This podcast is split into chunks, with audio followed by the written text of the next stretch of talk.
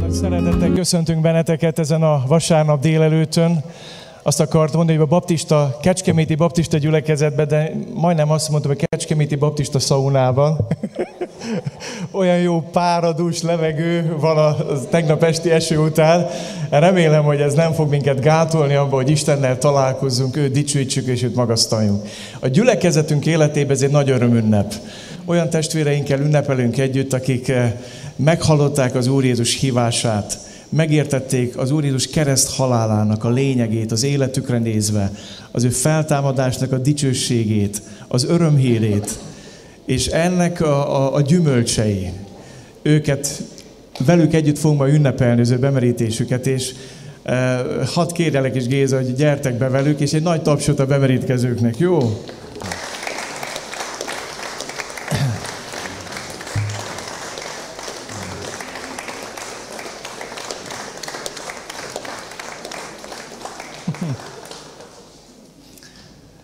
Zsoltárt olvasok, és kezdjük az imádatot, a dicsőítést. Jöjjetek, örvendezzünk az Úr előtt. Újongjunk szabadító kősziklánk előtt. Menjünk elé háladással, újongjunk előtte ének szóval. Mert nagy Isten az Úr, nagy király minden Isten fölött. Kezében vannak a föld mélységei, a hegyek ormai az övéi. Övé a tenger, hiszen ő alkotta a száraz földet, és az ő keze formálta jöjjetek, boruljunk le, hajoljunk meg, essünk térdre, alkotunk az Úr előtt.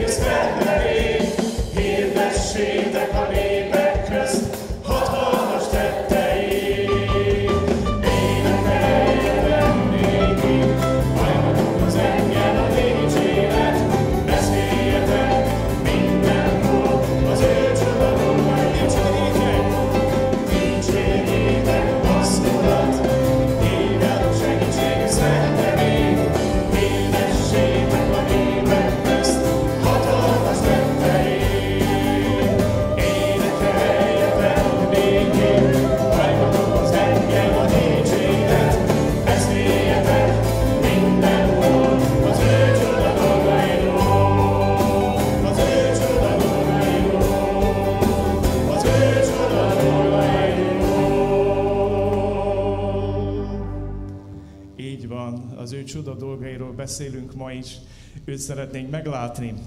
Volt egy nagyon híres agnosztikus és ateista angliai férfi, aki még a Szovjetunió létezése idején elment Moszkvába azért, hogy egy nagy tanulmányt írjon arról, hogy a vallás és főleg a kereszténység az egy halott dolog, egy avid dolog, egy elavult dolog. És hónapokat töltött ki Moszkvába, ottani ateista tudósokkal beszélgetve és tárgyalva. És úgy döntött, hogy mielőtt hazautazna Angliába, hát kíváncsiságból csak bemegy egy keresztény templomba.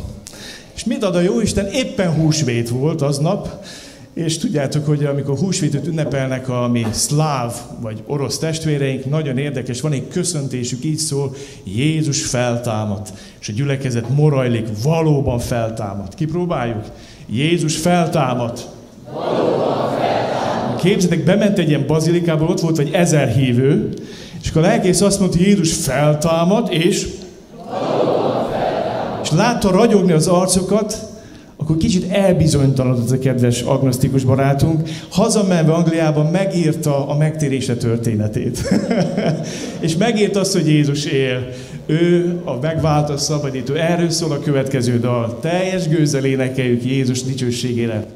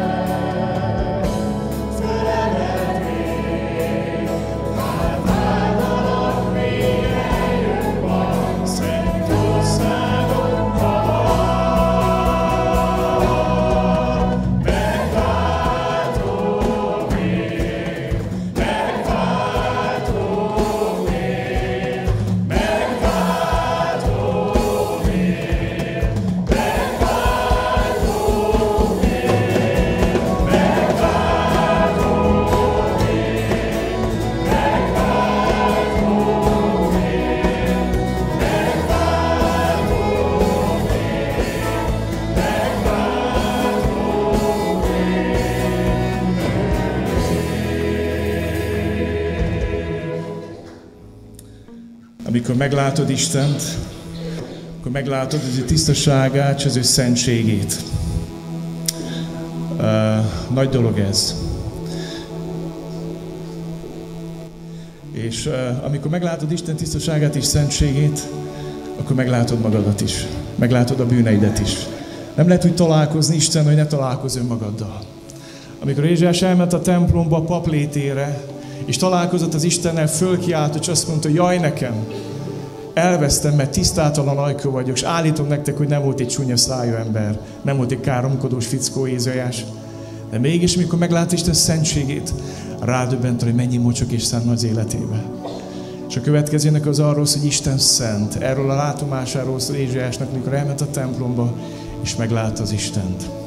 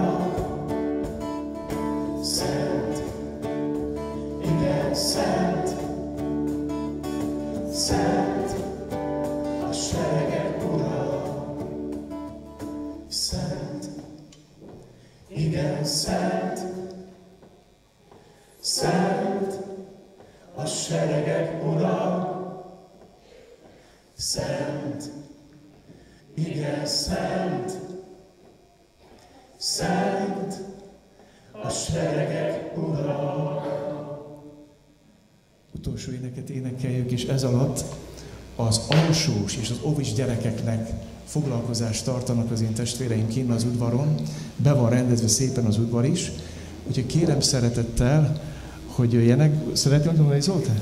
Kövessék az Zoltánt az alsós és az ovis gyerekek, és már most szeretném mondani, hogy a tanúságtételek és az igétés alatt lesznek kint, a bemerítés idejére be fognak jönni az ifjúsági térbe, és ott fogják követni az alkalmat, a bemerítést. Ugye a szülőket kérem, hogy majd a bemerítés idejére majd oda menjenek föl, és segítsenek ebben a, a bemerítés követésben. Folytassuk ezt az éneket egy másikkal, bemegyek a szentek szentjébe. Egy nagyon mély imádság.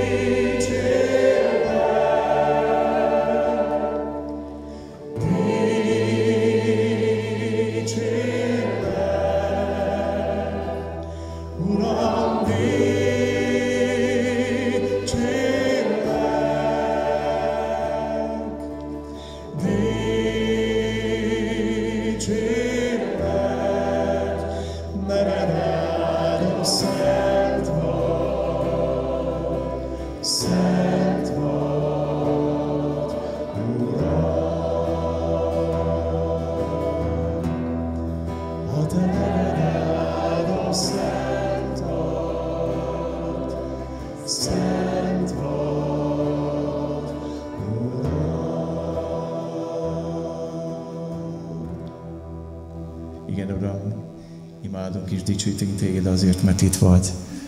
Itt vagy és dolgozol köztünk. Szeretnénk most látcsolálkozni te munkádra, amit végeztél testvérénk életében. Amen. Foglaljatok helyet.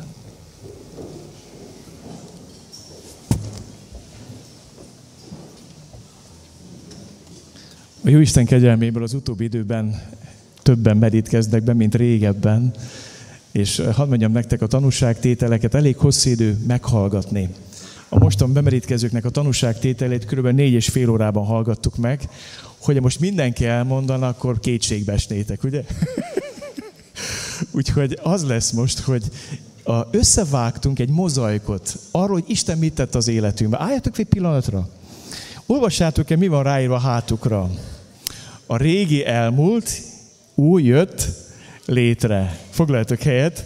Ez a Bibliából egy igeves. Aki Krisztusban van, az új teremtés, mondja a Biblia, a régi elmúlt, és valami új jött létre. Az igeves arról szól, hogy mi javíthatatlan sérüléseket szenvedtünk a bűn miatt. És új teremtésre van szükség, és Jézus ezért jött. Ebből látunk egy kis mozgalmat, ebből négy órából egy fél órás összevágást nézünk most meg a tanúságtételekből. Fogadjátok szeretettel.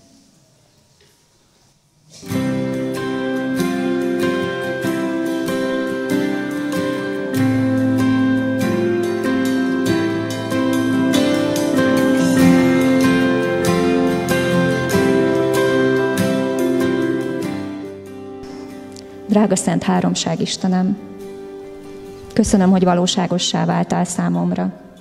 Köszönöm a kegyelmet, amit adtál. Érzem, hogy végig a nyomomban jártál. Megőriztél engem akkor is, amikor nem téged kerestelek. Tégy velem, Uram, akaratod szerint. Ne az én akaratom legyen, hanem a tiéd.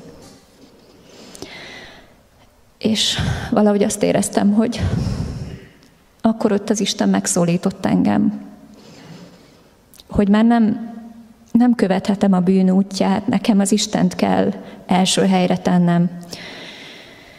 Az én Uramat, az én Istenemet teljes szívemből, teljes erőmből, teljes elmémből, mert akkor válik az én életem boldoggá. Ott volt bennem, hogy a gyerekeimnek milyen mintát adok. És nagyon szeretnék nekik olyan mintát adni, ami az ő életüknek is meghatározó része lesz majd hiteles életet. Sok-sok fájdalomban benne és nehézség, de amikor megéreztem azt, hogy az Isten az én bűnömet, bűneimet elvette, mert értem is meghalt a Golgotai kereszten, az olyan erővel hatott rám, hogy, hogy azt éreztem, hogy Isten az origó az életemben. És azóta, nyár óta így teljesen fenekestől fölfordult az én életem. Óriási változások vannak benne, sok fájdalmat kell megélnem, de hiszem, hogy ha az Isten az első az életünkben, akkor minden a helyére kerül, és az Isten kárpótol azokért az évekért, amikor a sáska pusztított a mi életünkben is. 2010-ben megszólított az Úr, Biztos vagyok benne, hogy ő már szólított hamarabb is, de teljesen süket fülekre és zárt szívre és kemény szívre talált. És ez a megszólítás, ez úgy történt, hogy a főiskolán új barátokat szereztem, és nagyon sokat mentünk együtt kirándulni. Annyi jó történt velem ezekben az években, hogy hatalmas hála ébredt a szívemben. Elkezdte nyomni a lelkemet az a sok bűn, amit elkövettem. A következő években kemény lelki tusakodásaim következtek. Nagyon sokat sírtam a bűneim felett, és megszületett bennem a mindent hátrahagyok érzés. Egy olyan fordulópont jött el, amikor már minden kár lett, ami Jézus Krisztus nélkül történt. Eddig éltem úgy, ahogy nekem kellemes, vagy amit a föld tör, földi törvények és a családom által felállított törvények megengedtek. Próbálkoztam szinte mindennel, kihasználva a kiskapukat, a törvények között lavíroztam, feszengtem, feszeg, feszegetve a határokat. Mennyit bír a lelkem, és mennyit bír a környezetem, a családom. 2009 környékén egyszer csak jött a lecsendesedés, a gondolkodás, és minden, amiről úgy éreztem nem helyes, minden egyenként nehezedett rám. Egyre nehezebb szívvel viseltem minden cselekedetemet. És jött a megvilágosodás. Mert hogy ugye itt testvérek, földi testvérek, akik már az Úrban voltak, akkor is körbevettek, és imádkoztak értem. És ezáltal én is rájöttem arra, hogy Isten döntött úgy, hogy itt legyek. Érdekes, hogy most, most meg megkönnyebbülésként élem meg ezt a helyzetet. Mert amikor a bűneimet elvette, arra nagyon-nagyon emlékszem, amikor az az ének szólalt meg egy Isten tisztelet alkalmával, hogy lásd, Uram, hogy a bűnöm, mint a tenger. Néha majdnem összeroskadok. Ím előtted áll egy bűnös ember. Szállj meg, ó, bár méltó nem vagyok. Meghívtam már hívő barátaimat Bajáról is a bemerítésre, de a családomat még nem mertem hogy majd mit fognak szólni, és a héten olvastam reggel az igét, és ezen gondolkoztam. Az az ige jött elém, hogy távozz tőlem sátán, mert nem gondolsz az Isten dolgaira, hanem az ember, emberi dolgokra. És ekkor arra indult a Szentelek, hogy na most rögtön azonnal meghívom őket szépen egyesével üzenetben, nem csoportos beszélgetésben, és hiszem, hogy tényleg a Szentlélek indított, és ezt az üzenetet írtam nekik, hogy Szia, május 27-én 9-kor lesz a bemerítésem, zárójelbe keresztelkedés saját döntés alapján, a Kecskeméti Baptista Imaházban, és örülnék, ha te is ott lennél, amikor szövetséget kötök az Úr Jézussal, aki meghalt az én bűneim miatt, elvette azokat és semmissé tette. És két ige jutott eszembe, akkor, ezt is leírtam, titeket is, akik halottak voltatok védkeitekben és testetek körülmetéletlenségében, ő vele együtt életre keltett, megbocsátva nekünk minden védkünket. Eltörölte a követeléseivel minket terhelő adóslevelet, amely minket vádolt, és eltávolította azt az útból, odaszegezve a keresztfára. Ez a kolosséi levélben van. A másik, aki hisz és megkeresztelkedik, üdvözül, aki nem hisz, az elkárhozik. Ez meg Márk evangéliumában, és még egy ige jött a héten elém, Titushoz írt levélből, de amikor a mi üdvözítő Istenünk jó volta, és az emberekhez való szeretete megjelent, nem a véghez vitt igaz cselekedeteink alapján újított meg, hanem könyörületből mentett meg minket az újjászületés fürdője és a Szentlélek által, akit kitöltött ránk bőséggel, a mi üdvözítő Jézus Krisztusunk által, hogy kegyelméből megigazulva örökösök legyünk az örök élet reménysége szerint. És én tényleg szeretnék bemerítkezni, hogy szövetséget tudjak kötni az Úrral, és tudjam tiszta szívvel őt szolgálni, itt a gyülekezetben is, a munkahelyen is, és tényleg szeretném az eddigi életemet letenni, megfeszíteni, meghalni az eddigi életemnek. 11 éves lehettem, amikor Krisztus mellett döntöttem. Tékozdó fiú története volt, ami megszólított, ugyanis este anya ezt olvasta fel a Bibliából, és megérintett, hogy egy olyan fiú, aki ilyen sok rossz dolgot csinált, hogy szeretheti mégis őt az Úr Jézus, és akkor behívtam az Istent a szívembe, és azóta vele szeretném élni az életemet. Nem nagyon volt ilyen páli fordulat az életemben, hogy akkor most már teljesen elköteleződtem Isten mellett, vagy valami, fönt ültem a karzaton, és hallgattam az ige hirdetést, és mindig zavart egy kicsit, hogy hát én gyerekkorom óta ismerem az Úr Jézust, és még mindig nem merítkezem be, és hogy talán már itt az ideje, de úgy voltam vele, hogy amikor idősebb leszek, elvégzem a gimnáziumot, vagy egyetemre járok már, majd akkor elég lesz.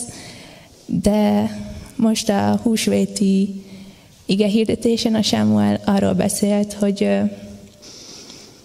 a sírból ki kell jönni, és engem ez úgy érintett meg, hogy nem mondhatom többé azt, hogy kislány vagyok, és hogy bent bújok el a barlangba, hogy nekem még van időm, hanem hívott az Úr Jézus, és nagyon erősen hívott, hogy ezt nem lehet visszautasítani. És akkor megszületett a döntés, hogy beszeretnék merítkezni.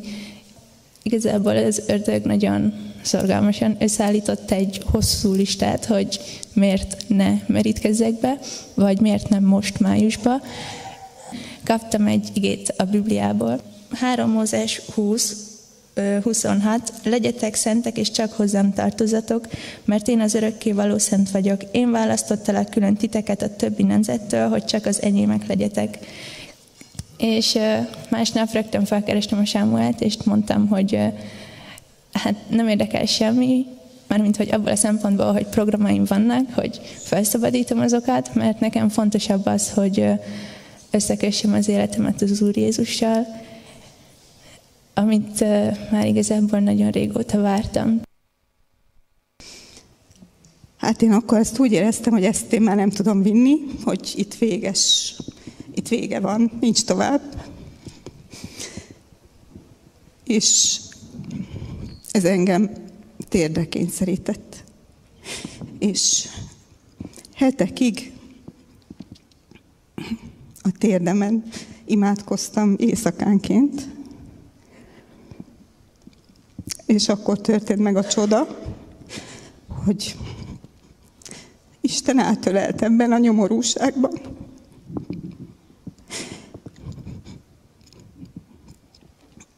És elkezdtem olvasni az igét, amit már előtte is próbáltam, de nem értettem sajnos. És elkezdett szólni az ige. És megértettem, hogy Isten szeret engem. Annak ellenére, amilyen vagyok, annak ellenére szeret engem.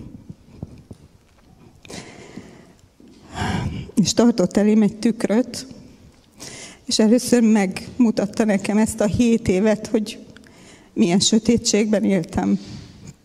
És aztán szépen sorba hozogatta elő a bűnöket, amiket egyenként le kellett tegyek.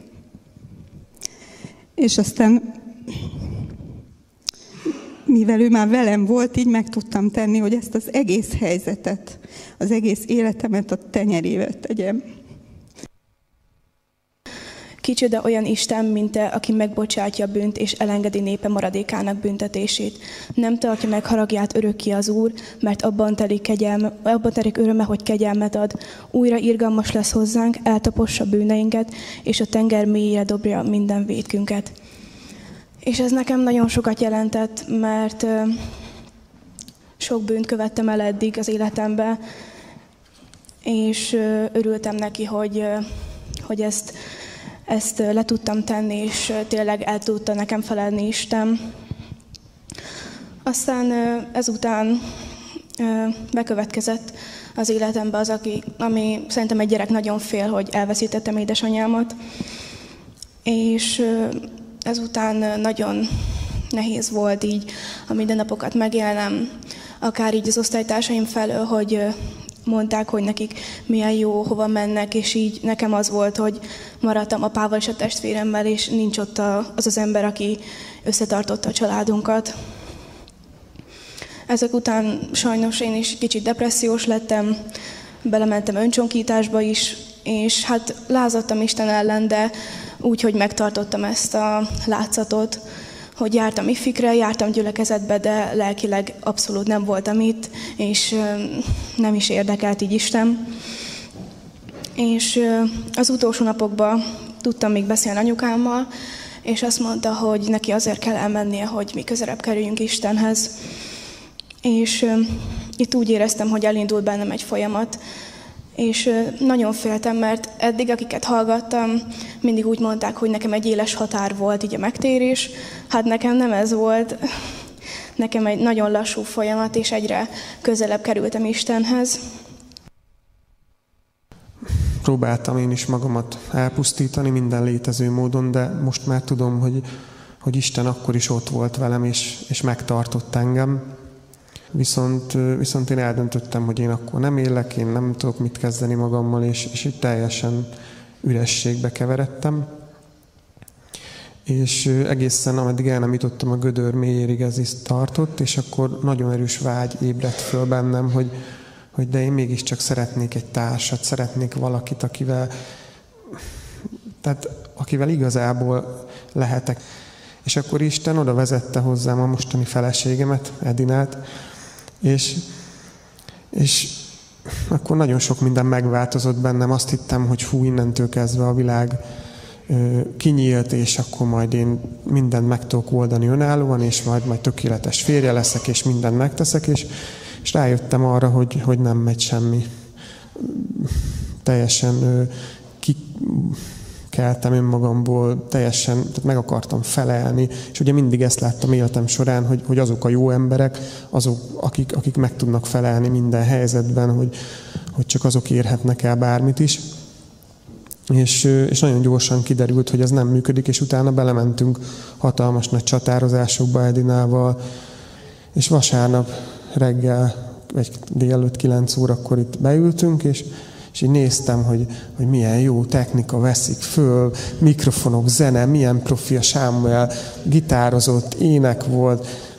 És én, de mindeközben meg, meg, meg azt éreztem, hogy elkezdtem sírni, és nem bírom visszafolytani, és valami így kiszakadt belőlem.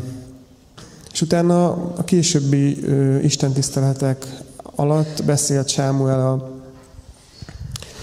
tékozló fiúról, hát jó, ez is egy történet, és utána egyszer csak, és hát hogy 31-én itt voltunk este a dicsőítést hallgatni, és, és akkor, akkor Istentől kaptam egy ilyet, hogy, hogy tulajdonképpen azért sírtam, azért szakadt ez ki, mert, mert amikor így megérkeztem ide, olyan érzés volt, mintha hazajöttem volna, és ő átölelt volna, és, és igazából ez a dolog szakadt akkor ki bennem, Elkezdtem megismerni azt, hogy, hogy Isten szeretete az nem arról szól, hogy, hogy én jó vagyok, vagy rossz vagyok, vagy, vagy mit érzek, vagy, hanem, hanem egész más dolgokról az, hogy, hogy Isten annyira szeretett minket, hogy, hogy egyszülött fia keresztre feszítette értünk, és, és, és ezek így kezdtek bennem dolgozni, kezdett feloldani bennem sok mindent.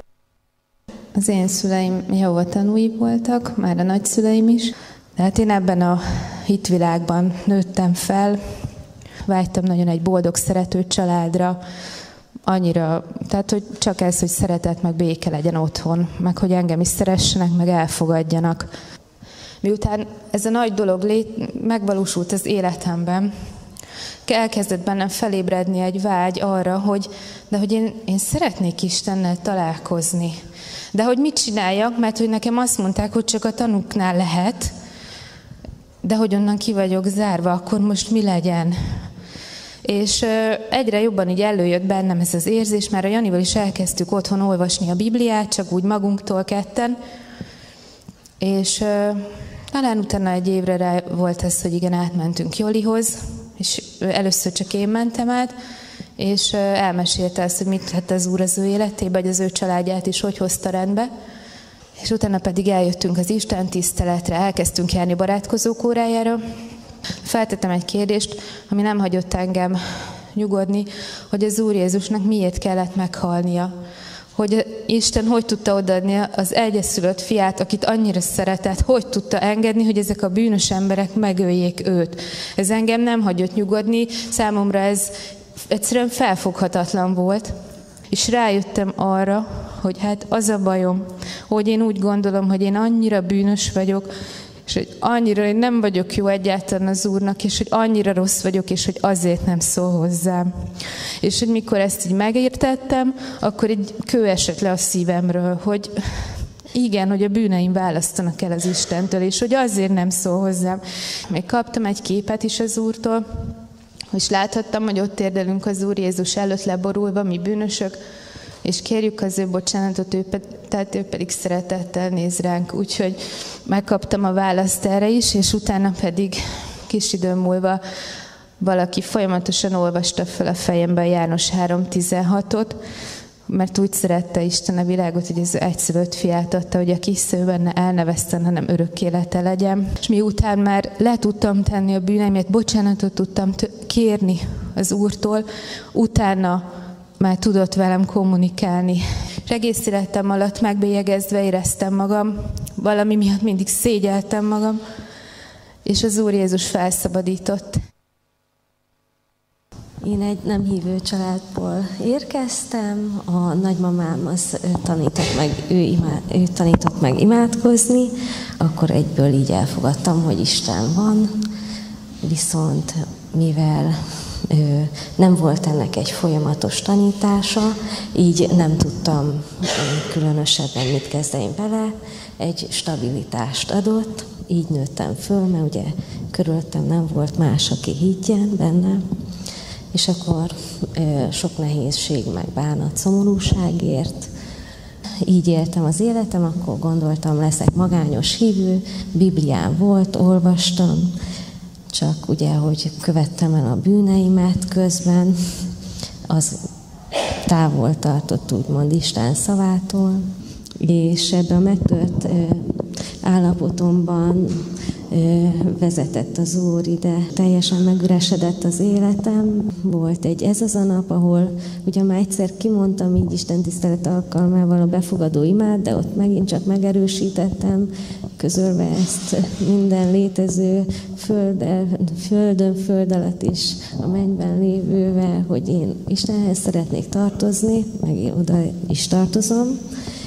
És elkezdődött úgymond a megtöretésem, amikor is a e, vezetések által tudtam már, hogy hol nyissam ki bizonyos helyzetekben a Bibliát, és ebbe az összerogyott énemben Isten így szólt hozzám, így megölelt, és, és elkezdődött az, hogy elkezdtem felnövekedni.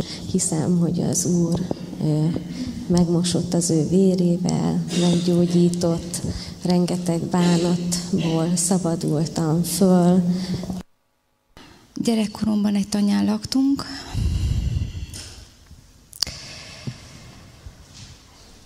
Az apukám alkoholista volt, aki mindig ivott, anya elment dolgozni, meg 6 kilométert sétáltunk az iskolába, mindig éhesem, mert apu minden pénzt elivott.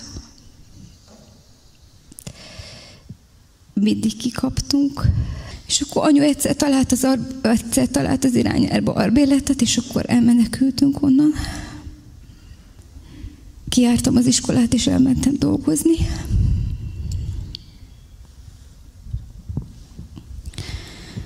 Utána próbáltam úgy ismerkedni, kapcsolatot teremteni.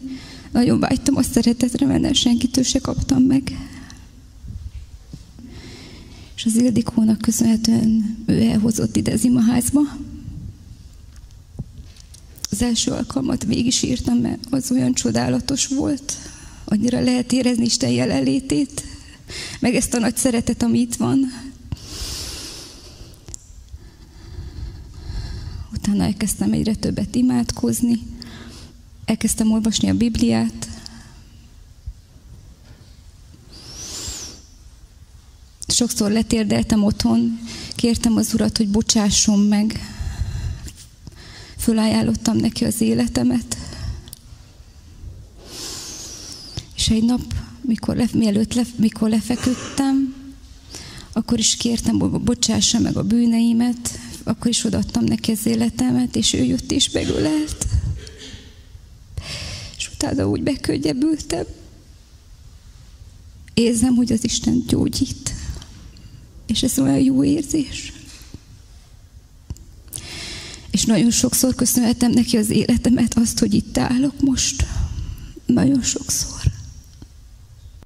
Próbáltam mindig a, a legmenőbbek közé tartozni, hogy, hogy, hogy én is menőknek érezhessem magamat, és, és ez nem sikerült nagyjából. Tehát, hogy volt, hogy sikerült, volt, hogy nem, de engem is nagyon sokat bántottak ezek a, hát én úgy gondoltam barátaim, de hát ugye nagyon nem azok voltak. És ez olyan mélyen bántott, hogy, hogy egy kisebb depresszióba estem, a beilleszkedés miatt pornófüggő lettem, és hatodik, másod, első fél évében volt az, hogy az egyik osztálytársam elvette a kesztyűmet és elkezdett vele szaladni, én követtem, és a bátyám lefogta, én pedig hátulról próbáltam elvenni tőle a, a kesztyűmet. És nem láttam, hogy enyhén folytam őt. És ez ugye fájt neki, ez rosszul esett neki, és a gyomor szájon könyökölt, elvettem a kesztyűmet, viszont annyira fölidegesített, hogy elkezdtem mököllel ütni őt. És ö, hazaértem, megebédeltem, leültem az ágyra, és így, így, így ez így rám nehezedett, hogy ez vagyok én, ezt én csináltam az nem lehet. És, és így ez, ez tartott egy-két évig, hogy, hogy ki vagyok én. Ugye hetedikbe jött az, hogy elkezdtem járni IFI-re, elindult ez a Royal Ranger szolgálat, és nagyon sokat kaptam ezekből a, az alkalmakból, és nyolcadik év végére olyan elhatározásra jutottam, hogy meg akarok térni. Volt egy Eurocamp nevezetű ilyen európai ranger találkozó Lengyelországban, és az egyik esti alkalmon Tibi mondta, hogy imádkozzunk a törzsért, az emberekért, és akkor volt az, hogy engem Isten hívott. Hallottam az ő hangját, hogy, hogy legyek az ő nyája tagja, hogy beleéljek, és emlékszem, hogy írtózatosan elkezdtem zokogni, hogy, hogy, hogy, hogy engem tényleg valaki szeret az, ezek, ezek a bűnök ellenére is, és, és a, nyilvánban ott letettem az összes lehetséges bűnömet, emlékszem, és, és annyira felszabadultam, olyan, olyan könnyűnek és, és erőteljesnek éreztem magamat. Emlékszem, amikor anyát felhívtam, hogy csak zokogni tudtam, annyira örültem, és annyira jól esett ez az egész.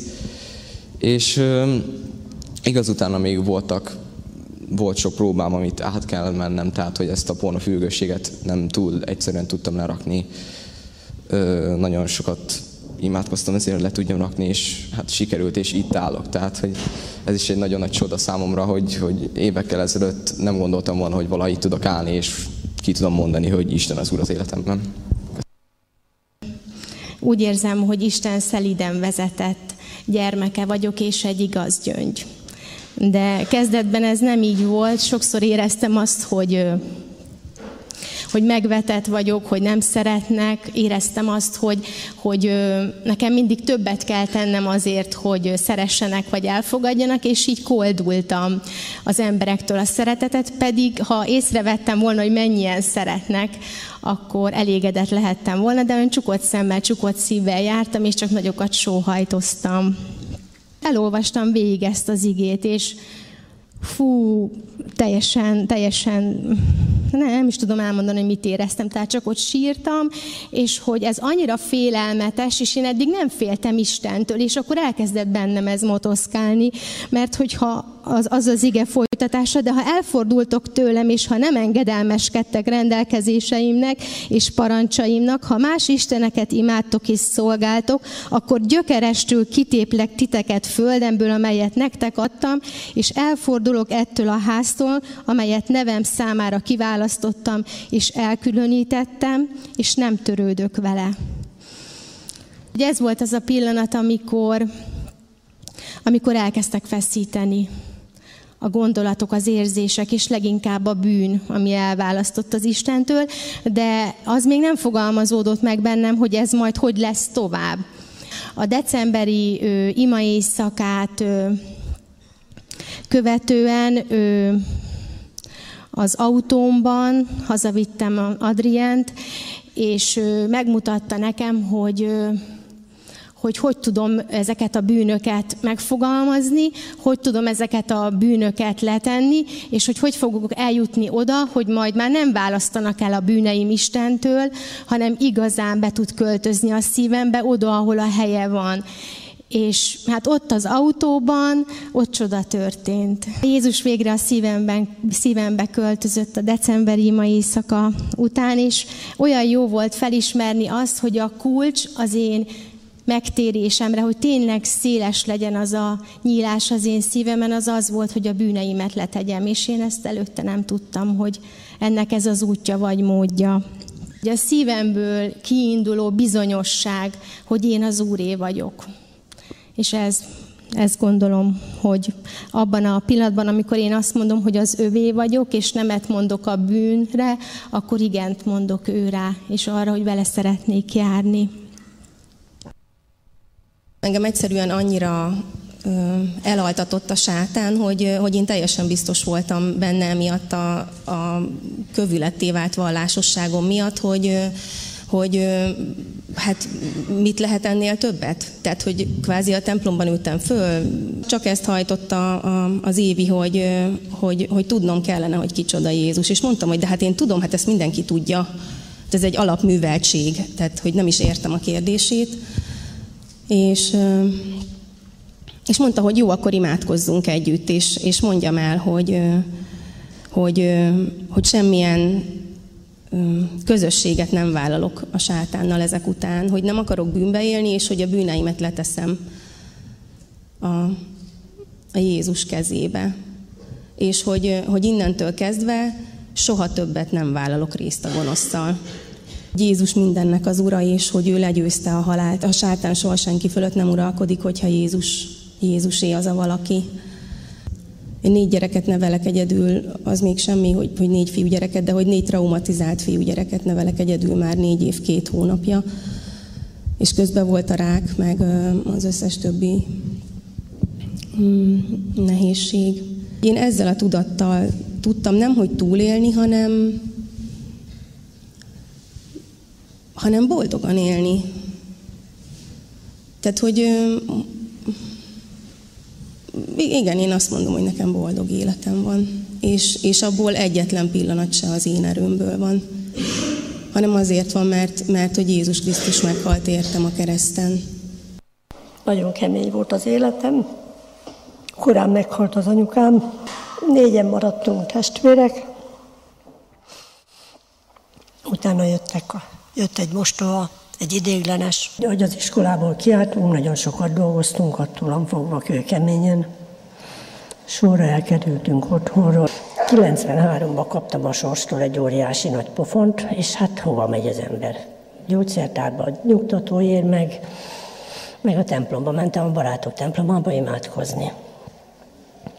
Hát a helyzet nem túl sokat változott, de én megerősödtem az imádság által. 2015-ben kaptam egy Bibliát a lányomtól, és akkor azt elkezdtem olvasgatni, akkor már komolyan, nagyon komolyan. Hát rengeteg változást hozott az életemben, mert az a vadócak én voltam, meg hát amit ugye kaptuk a pofonokat a sorstól, mindig ilyen sündisználásban voltunk, mindig védekezni kellett, és hát ebből a vadócból azért sokkal lentebb adtam. Már most megész más szemmel látom a világot, másképp is élek.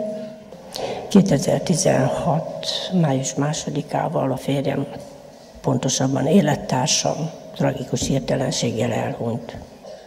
egy évig iszonyatos fájdalom volt, és nem kaptam a miértekre választ. És akkor ott a temetőbe, hogy ültem a sír mellett,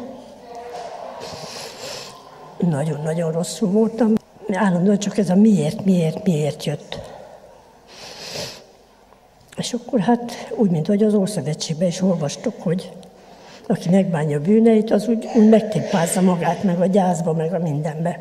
És valami ilyesmibe foghattam bele én is. Ott a sírás közepette, csak egyszer azt vettem észre, hogy ebből a borzasztó sírás, zokogásból egy olyan, egy ilyen huszárvágásra, mintha az egészet átvágták volna, hogy minden megszűnt egy csapásra. Hát azóta már csak emlékezem, már fájni nem fáj, Viszont egyértelmű, hogy az Úr Jézus munkálkodott bennem. Úgyhogy csak hálást tudok neki lenni egy életen át, hogy, hogy eddig is megtartott. Jó az Úr a benne reménykedőknek, a hozzá folyamodókhoz. Jeremiás 3.25. Örülök, hogy, hogy most már elmondhatom azt, hogy, hogy boldog vagyok, és, és sok bizonyíték arra, hogy, az Úr Jézus szeret bennünket, és, és segít, csak imádkozni kell és kérni kell. Nem tapasztaltam meg igazából ezt az igazi, igazi mély, mély át, átitató hitet a családban. Mindig is Istent kerestem, és mindig is vágytam Isten szeretetére, de, de elég sok idő kellett ahhoz, hogy, hogy eljussak idáig. Ami igazán nagy változást hozott a, a megtérésemben, az az, amikor kapcsolatba kerültem az óvodával. Nem a vallási hovatartozást kerestem, hanem az igaz Isten. Úgy éreztem, hogy, hogy Isten nagyon-nagyon támogat és szól és hív, de a bátorság hiányzott belőlem, hogy, hogy mellette tudjak dönteni, és ki tudjak állni, és, és felmerjem azt vállalni, hogy igen, én hiteles Isten mellett döntő életet szeretnék élni.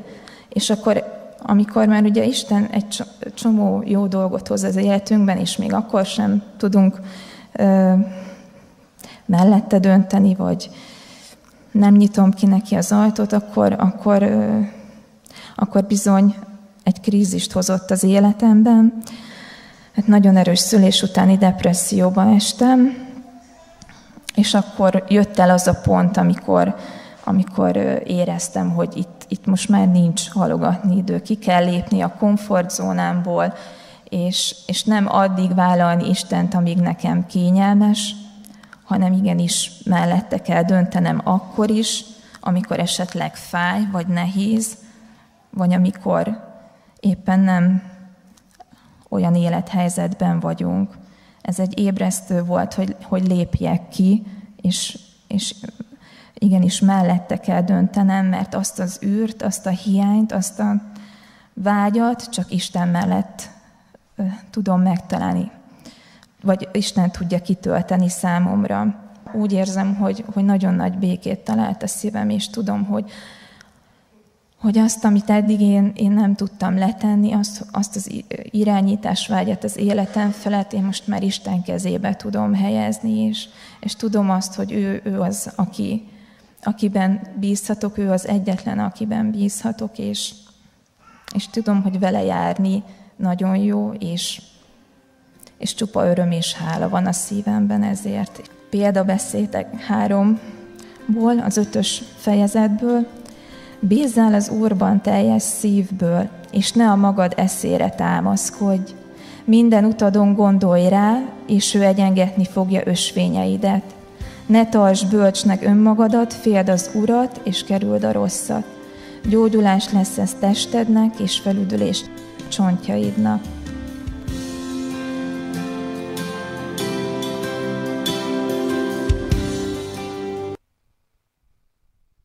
Olyan csodálatos, hogy élő Istenünk van, és benne gyönyörködhettünk. Ő a főszereplő minden tanúságtételben. Most egy énekben együtt fogjuk Istent imádni, gyertek, álljatok fel az énekkarral együtt.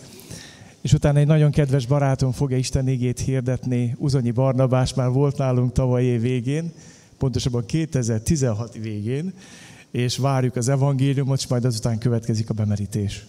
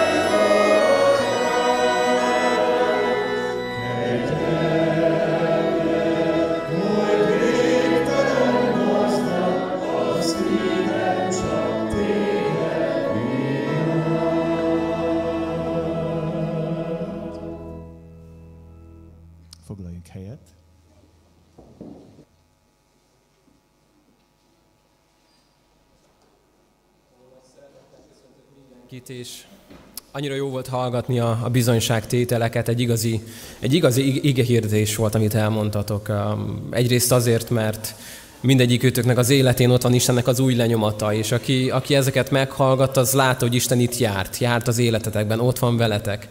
Másrészt azért is ige hirdetés, mert hát az Isten a legjobb szervező, nem igen láttam még a, az alapigét, amit a szívemre helyezett kinyomtatva pólók hátuljára, de, de ezt ő valahogy így, így, így tervezte, úgyhogy a 2 Korintus 5.17-ből szeretnék szólni abból az ige szakaszból, hogy ha van nálunk Biblia, akár mobiltelefonon, kézben, akkor ezt keressük ki, pár második level a korintusiakhoz, 5. fejezet, a 17. verstől a 21. versig, így a fejezet végéig álljunk fel és így hallgassuk Isten igéjét.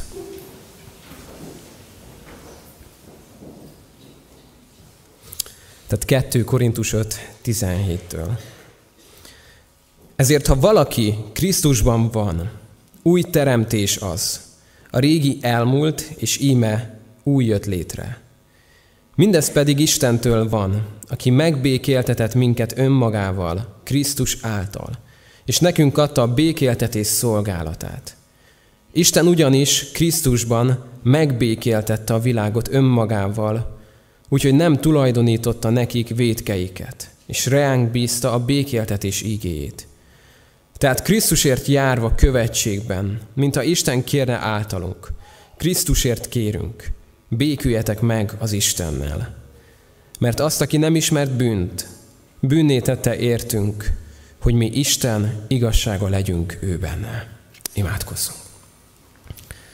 Drág Isten, hálát adunk a Te igédért, hálát adunk, Uram, a bizonyságtevőkért, hálát adunk, Uram, ezért a napért, és Uram, meg vagyunk arról győződve, hogy a Te igéd élő és ható. Tudjuk azt, hogy Te nem változtál tegnap, ma és mindörökké ugyanaz vagy. És Te arra kérünk most, hogy veled találkozhassunk a Te ígéden keresztül. Te, aki ihletted a Te ígédet, magyaráz nekünk is. És ne csak az elménkig jusson ez el, ne csak információ, ismeret legyen. Az a vágyunk, Uram, hogy, hogy élő találkozások legyenek ma veled. Amikor meghalljuk és felismerjük a Te hangodat, amikor személyesen megszólítasz minket. Ezt kérem, Atyám, hogy senki ne maradjon ki ma ebből. Mindenki hallja meg és ismerje fel a Te hangodat. És szeretnénk, Uram, megüresíteni magunkat, minden gondolatunkat a tegnapról vagy a holnapról most magunk mögött hagyni, és odafigyelni arra, amit Te mondani akarsz. Jézus nevében. Amen. Foglaljatok helyet.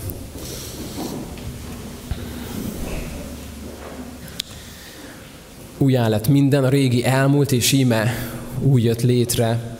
Elhangzott már ma ez a gondolat többször is. Az a kép, amit ott láttak a, a kivetítőn, nekem ez egy nagyon jó a, példázat arra, amikor van egy, egy hernyó, amire mondjuk nem mondanám azt, hogy a leggyönyörűbb teremtés a világon, és átmegy egy olyan változáson, hogy egy, egy csodaszép, gyönyörű pillangó lesz belőle, és egy új jött létre. Miért, miért ezt a képet raktam ki? Arról beszél az ige, és azt mondja Pálapostól, hogy ha valaki Krisztusban van, akkor a régi elmúlt, és íme egy új jött létre. És a mai ember, a mai 21. századi modern ember ezt nem nagyon akarja megérteni. Mi próbáljuk azt a hernyót valahogy feljavítani, feltuningolni, hogy, hogy uh, most ezzel a képpel élve elképzelhetjük, ahogy a tükör előtt áll egy hernyó, és belenéz, és azt mondja, hogy megvallom, hogy én pillangó, egy gyönyörű pillangó vagyok. És pillangókról olvasok könyvet, úgy viselkedek, mint egy pillangó, uh, elképzelem, hogy csapkodok a kis végtagjaimmal, hogy repülök, és nagyon-nagyon sok ilyen önjavító módszer van a mai embernek, hogy, hogy erkölcsön keresztül, viselkedésen keresztül, sémákon keresztül egy jó ember legyek. Én gyülekezetben nőttem fel, és meg voltam arról győződve, hogy egy jó ember vagyok. Különösen ebbe segítette az, hogy az egyik nővérem nagyon sokszor tett rossz fát a tűzre, és nagyon sokszor kikapott otthon. Ezt én mindig mosolyogva nyugtáztam. Én nagyon egyszer kaptam ki úgy rendesen, és én úgy gondoltam, hogy hát legalább a nővéremnél biztos, hogy jobban viselkedek, és nagyon sok embernél én jobb vagyok, nem öltem, nem hazudok annyit talán, meg, meg, meg talán jobban viselkedek. Nyilván tudtam, hogy nem vagyok egy Terézanya, de Adolf Hitler sem. És akkor én egy egész jó ember vagyok, uh, jó vagyok én itt valahol ott a, nem is a legalján az átlagnak, kicsit talán feljebb raktam magamat, és én egy egész jó ember vagyok. Egyik este viszont a gyülekezetünkbe jött egy vendég, lelki pásztor Erdélyből, és hát én nagyon sok evangelizációt végigültem már, és úgy örültem, hogy jönnek be emberek az utcáról, hogy de jó neki ezt hallania, hát neki nagy szüksége van az evangéliumra.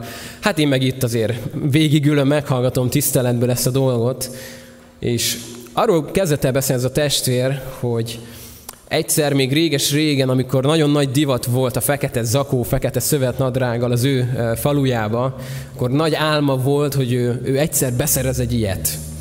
És hát sokáig gyűjtötte rá a pénzt, és, és végre sikerült megvenni azt az igazán divatos fekete, vagy fehér zakót fehér nadrággal. És ment hazafele, nagyon boldogan a városból vezette az autóját, hogy hát ez egy igazán csodálatos nap lesz, anyukám mikor megpillantja az ő fiát, hát akkor mennyire büszke lesz rá. És a következő történt, egy apró ütközés, észrevett, hogy elütött egy nyuszit. És azt mondta, hogy hát ez ennél már jobb nem is lehetne. Nem csak, hogy fehér zakó lesz, de még finom nyulat is fogunk enni estére.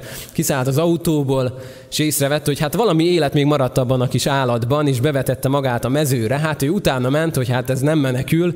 Kergette, kergette egy ideig, de nem nagyon érte már utol. Nem baj, azt mondja, mindegy, visszaülök az autóba, csak érjek haza, már úgyis sötét van, este van. És elmesélte azt az élményét, mikor kinyitotta az ajtót, és belépett a világos szobába, és azt mondta, hogy édesanyám, íme a fiad. És az édesanyja ránézett, és azt mondta, édes fiam, te mit csináltál? Nyilván ő a sötétben nem látta, hogy az a fehér zakó az olyan koron fekete, szakadt lett, retkes lett, hogy belépett a házba, és belépett oda, ahol volt egy lámpa, magára nézett, és magára ismert, hogy hát ez nem fehér.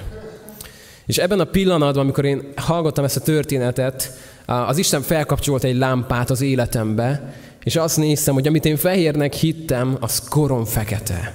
És nem az a baj, hogy rosszul viselkedek, vagy vannak rossz szokásaim, vagy egyszer-kétszer rossz fát tettem a tűzre, hanem az a bajom, hogy a szívem az romlott. És ezt nem lehet egy frissítéssel, nem lehet egy, egy emberi módszerrel megjavítani. Teljesen kétségbe estem, hogy akkor most mi lesz. És találkoztam, felismertem az életemben azt, amit úgy fogalmazhatnék, kéretek egy kis segítséget, hogy egyet tudunk lépni, hogy az ember tragédiája. Amikor megláttam azt, hogy az embernek a tragédiája az, ami történt az életembe, szembesültem, szembesültem a bűneimmel. Azzal szembesültem, hogy uh, szerintem ezt én bekapcsoltam, csak nem, nem viszi, de akkor lehet inkább odaadom. Szembesültem azzal, hogy, hogy nagy bajom van, amiatt, ahogyan megállok koszosan és feketén az élő Isten előtt. És amikor ezt láttam, hogy, hogy hogyan áll az én életem, akkor kétségbe estem, hogy most mit évő legyek. Nem tudok jobban igyekezni, nem tudok jobb ember lenni. Mi lesz a megoldás? És azt olvastuk itt az igében, hogy ha valaki Krisztusban van, az íme egy új teremtés. A régi elmúlt és újjá lett, egy új jött létre. És itt volt egy nagyon erős feltétel, hogy ha valaki Krisztusban van. És ott ültem a gyülekezetben, és tudtam, hogy a gyülekezetben vagyok, tudtam, hogy, hogy nagyon sok felmenőm keresztény volt, és nagyon hálás voltam ezért. És azok az indokaim, hogy, hogy ez is keresztény, meg, a, meg az édesapám is, meg az ő apukája is, ezek úgy akkor már, már nem jelentettek semmit. Éreztem azt, hogy az édesapám, nagyapám nem lehet helyettem a Krisztusban. Vagy én vagyok benne a Krisztusban, vagy nem lehetek a Krisztusban. És ezen az este egy, egy kihívás elé helyezett az Isten. Én úgy gondoltam, hogy elmegyek este aznap a gyülekezetbe, mint egy, mint egy múzeumba, mint egy kiállítás, hogy megnézem magamnak, mi fog ott történni. És hamar szembesültem vele, hogy ez nem egy kiállítás, ez egy találkozási pont, ahol az élő Istennel találkozok. És ez a találkozás megváltoztatta az életemet. És az Isten feltette egy kérdést, hogy, hogy akarom-e, akarom-e, hogy Krisztusban legyek. Édesapaként most a, a nagyobbik gyermekünk, a fiam, nemrég, amikor együtt játszottunk, legúztunk, oda jött hozzám, és azt mondta, hogy apa, én úgy szeretlek téged. Ránéztem, nyilván kicsit gyanúsan, hogy fiam, anyukád benne van a dologba, ő mondta, hogy mondd ezt, vagy valamit szeretnél kapni, és kiderült, utána jártam, hogy teljesen steril ez a dolog, ő magától jött ez a, ez a gondolat, hogy ő most megszakítja a legúzást, és azt szeretné mondani, hogy apa, én szeretlek téged.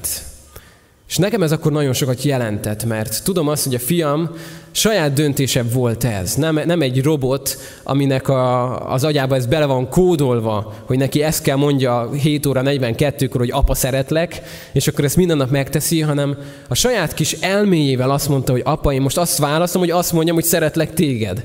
Aztán azt is mondta, hogy olyan speciálisan jó apa vagy. Ezt nem tudtam hova tenni, hogy mit jelent, de, de miért osztom meg ezt a történetet? Um, köszönöm szépen. Lehet, hogy túl messze van. Azért osztom meg, mert Isten felkínálja az embernek a lehetőséget, a választást.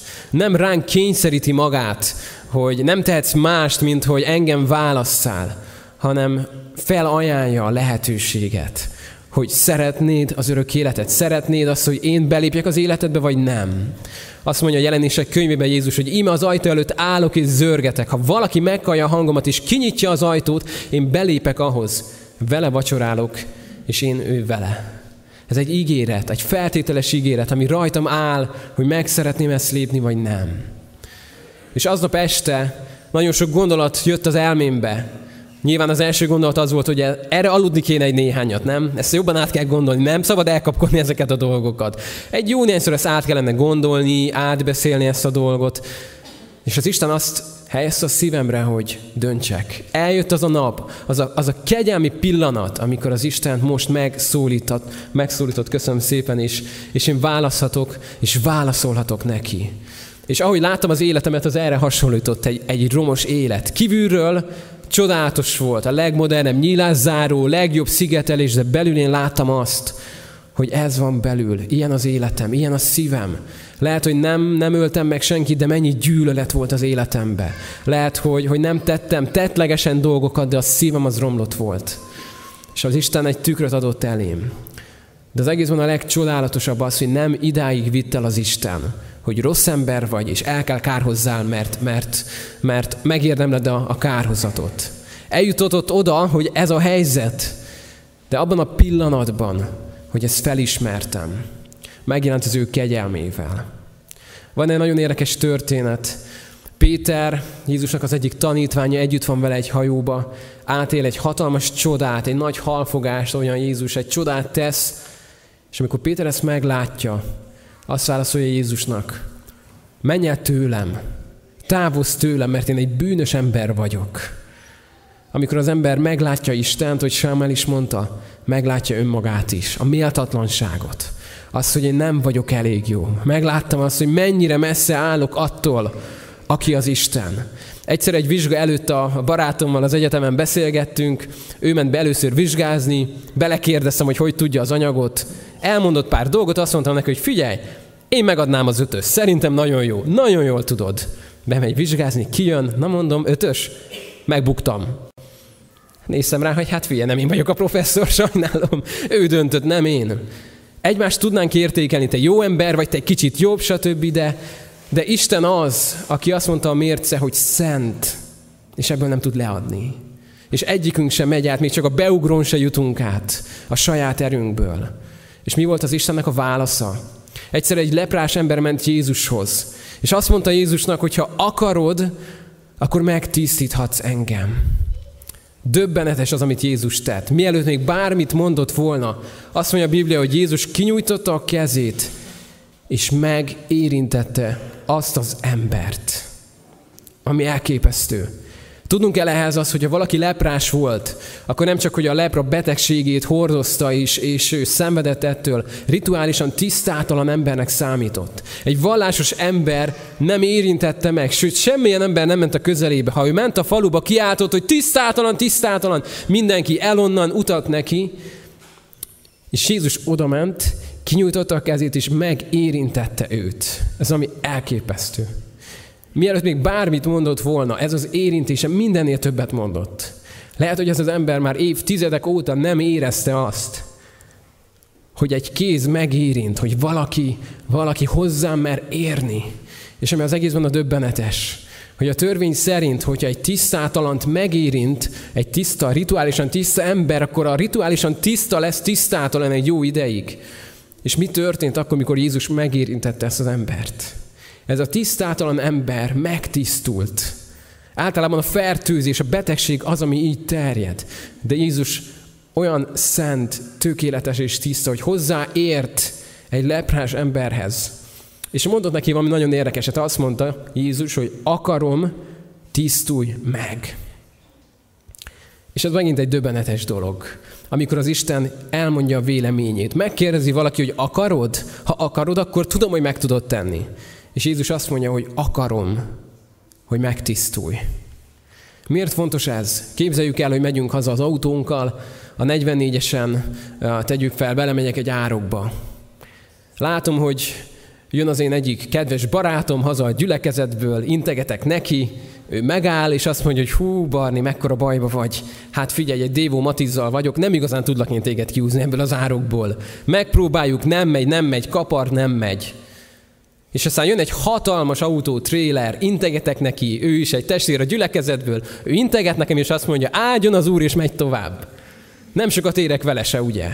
Az első ember nem tud rajtam segíteni, a második nem akar.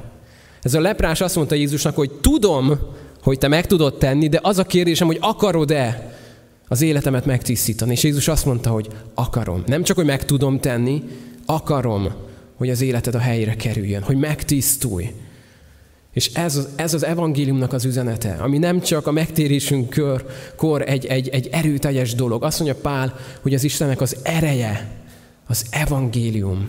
Ez az ő ereje, hogy eljött, és azt mondja Pál, megbékítette a világot önmagával. Mit látunk itt? A Kolossé 2.14 szintén elhangzott ma, amikor arról beszél Pálapostól, hogy az az adós levelet, amely minket vádolt, az Jézus oda szegezte a keresztvára. Eltávolította az útból. Az az adós levél, amely téged és engem vádolt, és nagyon jogosan, a vádló, a diabolosz, a sátán nagyon jogosan tette ezt, mert volt mivel vádolnia engem is, téged is. És Jézus, amikor eljött, és az életét feláldozta, akkor ezt az adós levelet fogta, és oda szegezte a keresztfára. De nagyon nagy volt az ára, mert ez a szeg nem először a fába ment bele, hanem először őt szögezte át. Ez volt az ár, a tökéletes és hibátlan áldozat. Ábrahám egy fontos szereplője volt az Ószövetségnek, akkor Isten próbára tette a hitét, hogy a fiát, Izsákot feláldozza-e. Izsák nagyon okosan feltette a kérdést, hogy apám itt a, a fa, meg minden, de hol van az áldozat, az állat? És azt mondta Ábrahám, hogy majd Isten gondoskodni fog az áldozatról. És Ábrahám, amikor felemelte a kezét, hogy lesújtson a fiára, az Isten megfogta és megállította, és nem engedte. Később Isten a saját kezével lesújtott a saját fiára. Amikor gondoskodott az áldozatról, amikor keresztelő János meglátta Jézust, azt mondta, hogy íme az Istennek a báránya, aki hordozza a világnak a bűnét. Az a kérdés, amit Ábrám fia Izsák feltett, hogy hol van az áldozat? Sok-sok év századon keresztül vízhangzott, míg nem felismerték Jézusban, hogy íme, megérkezett a tökéletes áldozat, aki képes erre. És Jézus a kereszten, amikor ott volt, nem a zsidók, nem a rómaiak ölték meg, nem a szegek tartották fent. Azt mondta valaki, hogy olyannyira szeret téged, hogy inkább vállalta, hogy elkárhozzon helyettünk, mint hogy a mennybe legyen nélkülünk. Ez az ő szeretete. És oda szegezze azt a vádlást, ami minket vádol. Amikor, amikor az Istent választottam, tele voltam bűnváddal és, és vádlással, hogy nem vagyok elég jó. Eddig azt gondoltam, hogy milyen jó vagyok, és tele voltam azzal, hogy nem vagyok elég jó az Istennek. Hogyan tudnám én őt szolgálni, amikor annyira, annyira egy romlott ember vagyok? És a római, feje, a római levél 8. fejezetét, mikor megnyitottam és azt olvastam, nincs tehát most már semmiféle károsztató ítélet azok ellen, akik Krisztus Jézusban vannak, mert az élet lelkének törvénye megszabadított téged a bűn és a halál törvényétől. Ez az Istennek a szabadítása.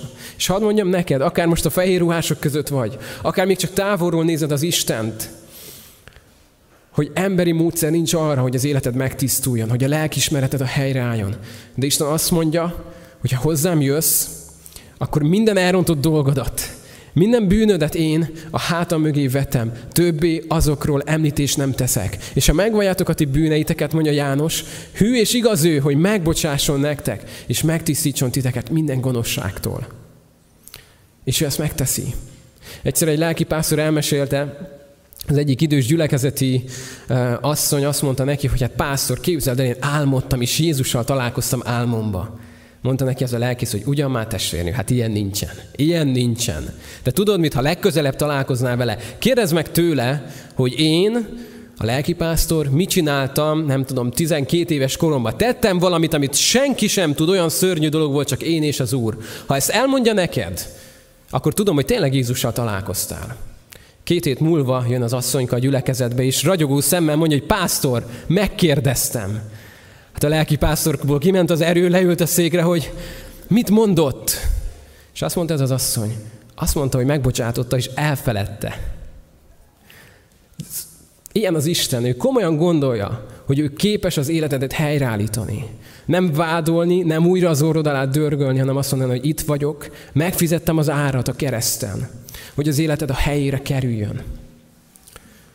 És a döntés rajtunk áll. A döntés rajtunk áll, hogy beengedem ezt az Istent az életembe, vagy nem. Múlt héten pünköskor a gyülekezetünkben ilyen vizes lavrokat helyeztünk ki, és megnéztük, hogy mi történik egy üres flakonnal, hogy belehelyezem a vízbe. Kívülről vizes lesz, nagyon is vizes lesz. De amíg a kupak rajta van, csont száraz lesz annak az üvegnek a belseje. Amíg az a kupak ott van, lehet vizes a borító, lehet vizes a külseje, de belül szárasság van. És itt látsz a gyülekezetbe, hétről hétre, ahogy én is ott voltam, de amíg az életednek a kupakját nem tekered le az Isten előtt, és nem mondod, hogy Uram, itt vagyok az elrontott életemmel, addig csak kívülről lesznek vizes pillanatok, amikor valakinek megtapasztalod az ő Isten élményét, de az még nem a tiéd. De amikor letekered le és azt mondod, hogy Uram, itt vagyok, megnyitom magam, lép be az életembe. Mert te vagy az Isten, te vagy a Teremtő, és te vagy az, aki tökéletesen az életemet be tudod tölteni. Nézem a fiamat néha, amikor játszott azzal a játékkal, mindegyik oldalán különböző formák vannak is. A három szögbe ugye csak a három szög megy be, a négyzet alakulókba csak a négyzet alakú játék megy be. És figyeltem, ahogy egyre mérgesebben próbálja azt a négyzetet benyomni a háromszögbe is, már borul el az agya, hogy miért nem megy az oda be. Azt mondta Pascal, hogy minden ember szívében van egy Isten alakú űr, amit semmi mással nem fogsz tudni betölteni. Próbálkozhatsz a vagyonnal, gazdasággal, hírnévvel, kapcsolatokkal. Annyi bizonságot hallottunk arról, hogy egyik sem képes arra, hogy ezt megtegye. De amikor azt mondod, hogy Uram, itt vagyok, megnyitom az életemet. Ha akarod, megtisztíthatsz, akkor Isten azt válaszolja, mert ő nem személyválogató. Akarom tisztulj meg. És egy utolsó igét szeretnék hozni most különösen azoknak, akik itt vagytok fehér ruhában.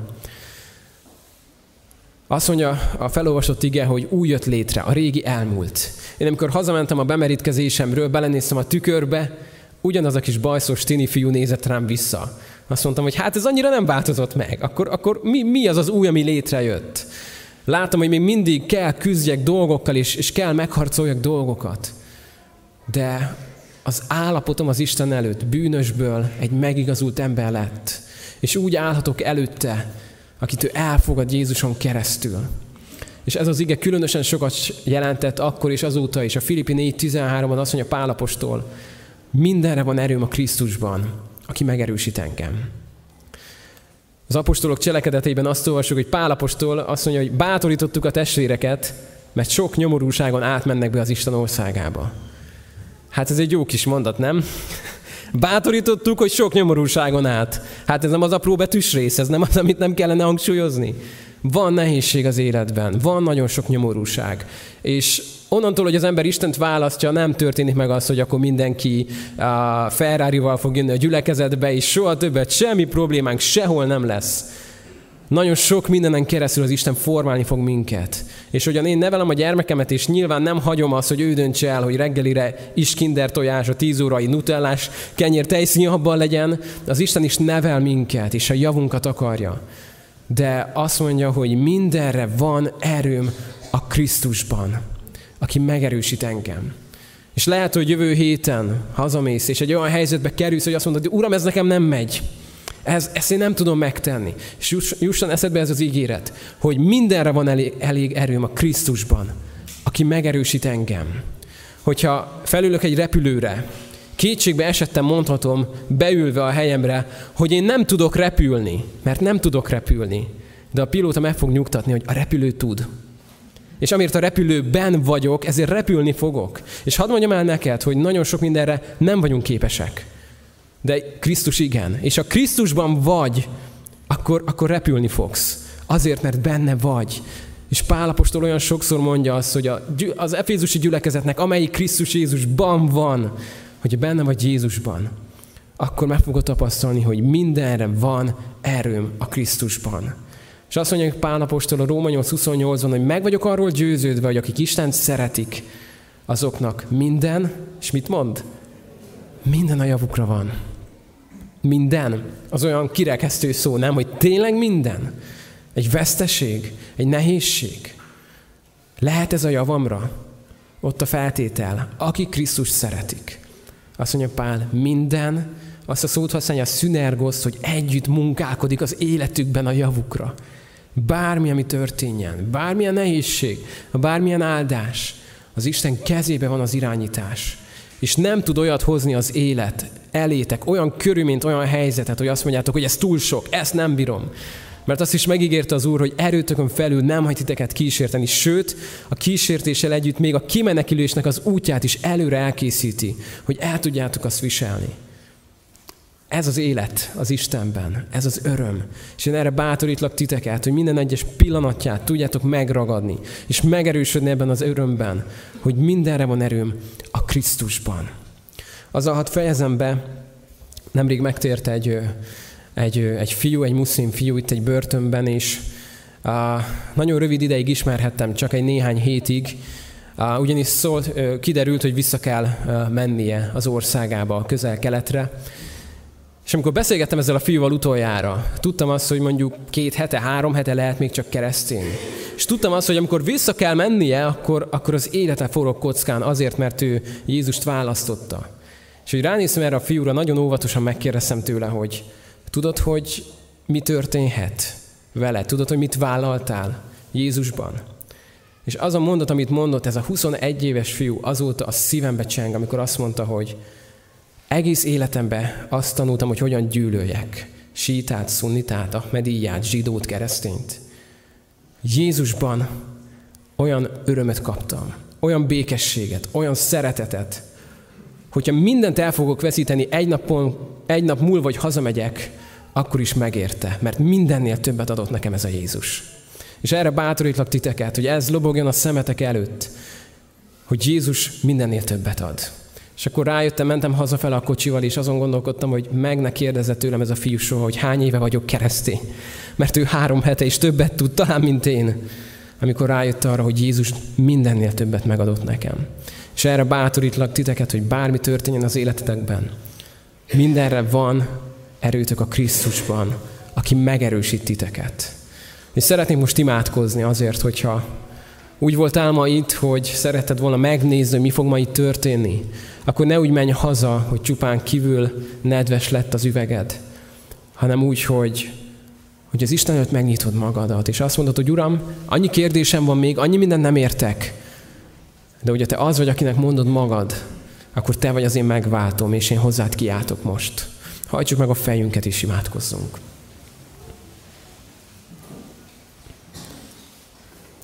Isten áldalak téged azért, mert te vagy az Isten, és köszönöm azt, hogy nem az általunk vékezett igaz cselekedetekért, hanem a te kegyelmedből üdvözítettél minket. Köszönöm, Atyám, azt, hogy kegyelemből van az üdvösségünk, nem cselekedetekért. Hit által, hogy senki se tudjon dicsekedni. Nem áldunk téged azért, hogy ennyien ezt megtapasztalhatták, és itt lehetnek fehér ruhában. Köszönöm, Atyám, az ő döntésüket. Köszönöm azt, hogy mindegyikük életébe, lépésről lépésre elvezeted őket arra felismerés, hogy ki vagy te. És nem értük is imádkozunk, hogy te erősítsd és őrizd őket, és te vezess tovább őket ezen az úton. És Uram, imádkozok most azért, hogy akik hallották ma a te igédet, hallották a bizonyságtételeket, együtt énekeltük az énekeket, Uram. Add, hogy szülessenek döntések, szülessenek elhatározások, felismerések és hozzád kiáltások. És Atyám, hálát adok neked azért, hogy te nem tudsz ellenállni annak, amikor egy bűnös ember tiszta szívből őszintén hozzád kiált segítségért. Köszönöm, Atyám, hogy Te mindig megállsz ilyenkor. Mindig lehajolsz, és kész vagy arra, hogy újra és újra helyreállíts. Hogy újra és újra kegyelmet adjál nekünk. Isten minden dicsőség ezért egyedül a tied legyen Jézus nevében. Amen.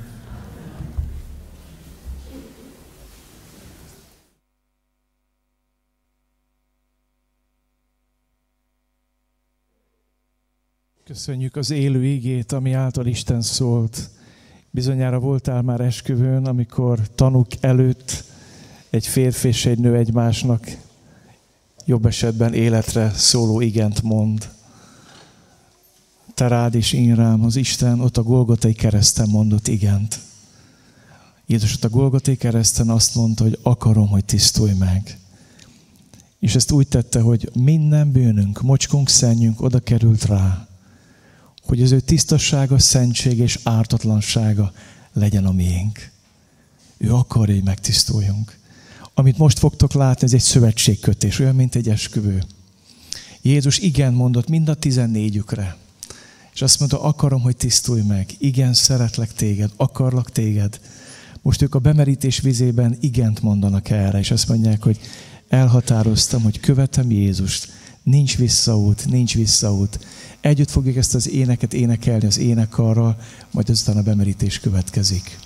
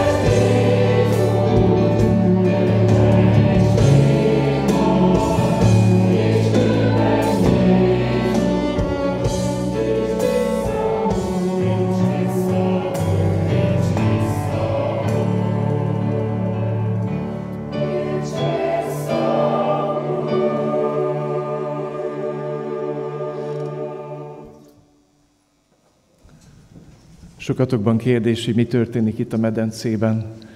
Az imázunkban látok két fontos jelképet. A keresztet, és mellette a dobrendszer felett van egy nyitott sér. Isten válasza a bűneinkre a Golgotai kereszt. Egyetlen mód, ahogy Isten a bűneinket el tudta venni, úgyhogy magára vette, magáévá tette, és a pokorra vitte Jézus Krisztusban. Amikor víz alá merítünk valakit, akkor azt vallja meg, hogy hiszem, hogy Jézus meghalt értem. Hiszem, hogy elvette a bűneimet, és vele együtt én is meghaltam a múltnak a régének. De Jézus nem maradt a sírban, föltámadt. A sír üres, megnyílt a sír, ott van elgurítva a kő, és annyira szeretem ezt a szimbólumot, olyan, mint hogyha mi bent lennénk a sírban, és arra kellene kimenni. Elgurult a kő, Jézus kijött és feltámadt. Isten válaszol a bűn következményre, a halára, a feltámadás. Amikor kiemelünk valakit a vízből, az azt jelenti, hogy feltámadtam Jézusról egy új életre. A régi elmúlt, és újjá lett minden. Gyere kérlek, Anett, kezdjük, és majd a többiek sorakozzatok.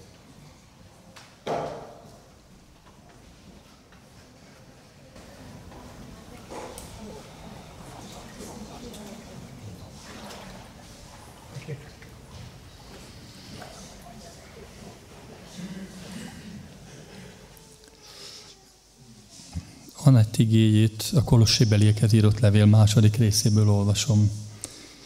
Mivel tehát már elfogadtátok, elfogadtad Krisztus Jézust, az Urat, éljetek is ő benne. Gyökerezzetek meg, és épüljetek fel ő benne. Erősödjetek meg a hitáltal, amint tanultátok, és hálaadásotok legyen egyre bőségesebb. Anett, Hiszed azt, hogy Jézus Krisztus az Isten fia, a te életed megváltója? Hiszem. A te hitvallásod alapján az Úr Jézus parancsára bemerítlek téged az atyának, a fiúnak és a szentleknek nevében. Amen.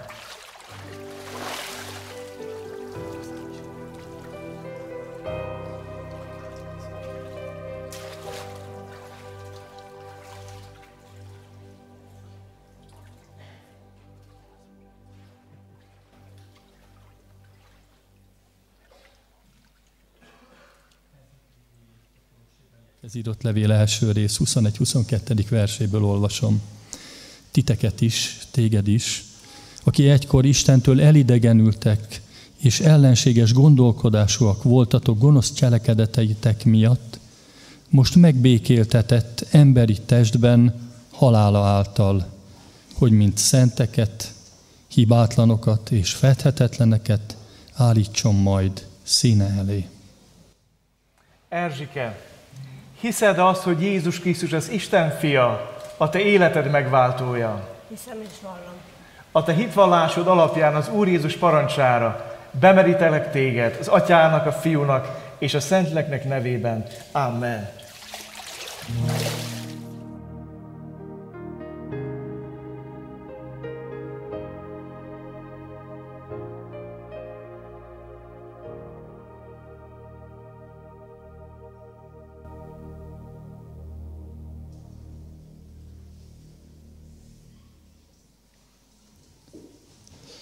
Edith igéjét Ézsaiás könyve 61. rész harmadik verséből olvasom.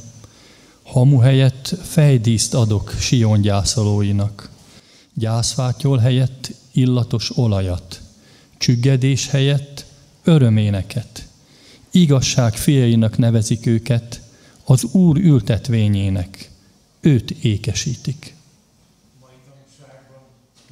Összevágásban nem hallottátok, hogy Editnek 24 évesen meghalt a gyermek, és szándékos ezt az ígét választottuk. Olyan jól látni, hogy Isten te vigasztalód és te gyógyítód. Edith, hiszed azt, hogy Jézus Krisztus az Isten fia, a te életed megváltója? Hiszem és vallom. A hitvallásod alapján az Úr Jézus parancsára bemerítelek téged az atyának, a fiúnak és a szentleknek nevében. Amen.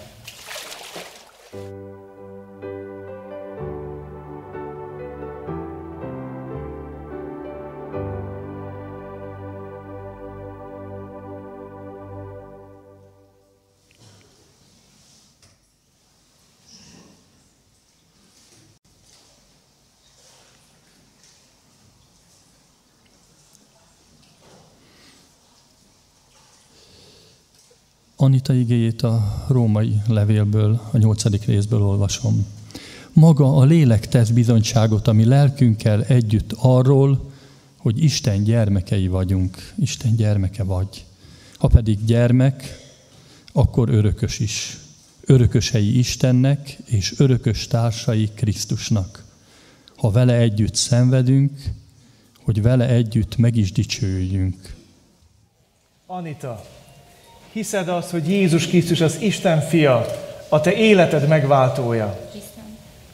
A te hitvallásod alapján, az Úr Jézus parancsára bemerítelek téged az Atyának, a Fiúnak és a Szentleknek nevében. Amen.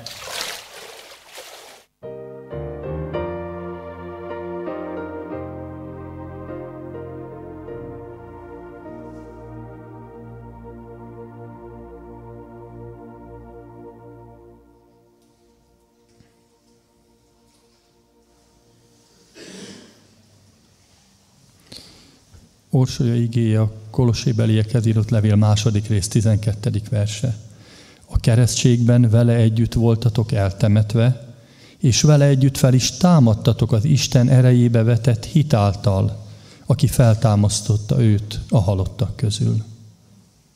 Orsi, hiszed azt, hogy Jézus Krisztus az Isten fia, a te életed megváltója? Hiszem és vallom.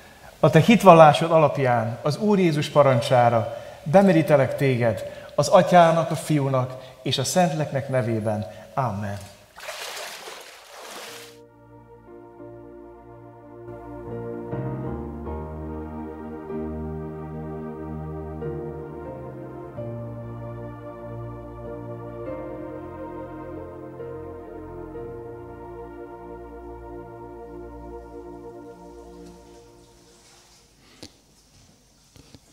Irén igéje 1 Péter 3.18-ban van.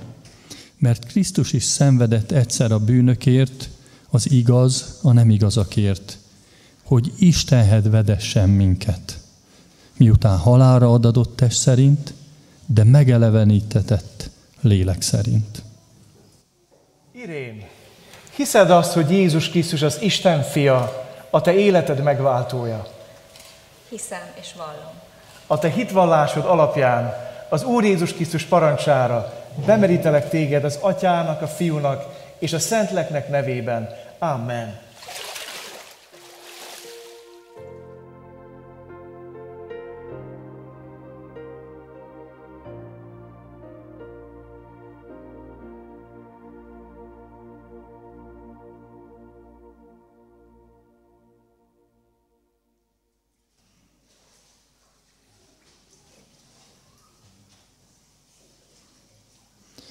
Marika igéje 1 Péter 3, első-második vers. Ugyanígy, ti asszonyok, engedelmeskedjetek férjeteknek. Hogyha közülük egyesek nem engedelmeskednek az igének, feleségük magaviselete szavak nélkül is megnyerje őket, felfigyelve Istenfélő és tiszta életetekre. Kérnek a gyümölcsét, Marika. Marika, Hadd kérdezzem meg tőled, hiszed-e azt, hogy Jézus Krisztus az Isten fia, a te életed megváltója?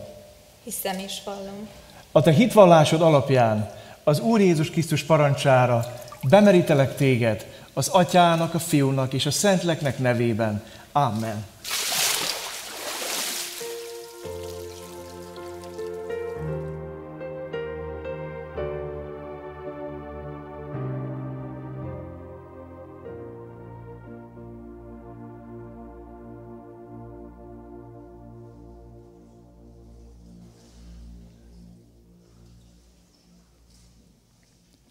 Igéje 1 Péter 1.3.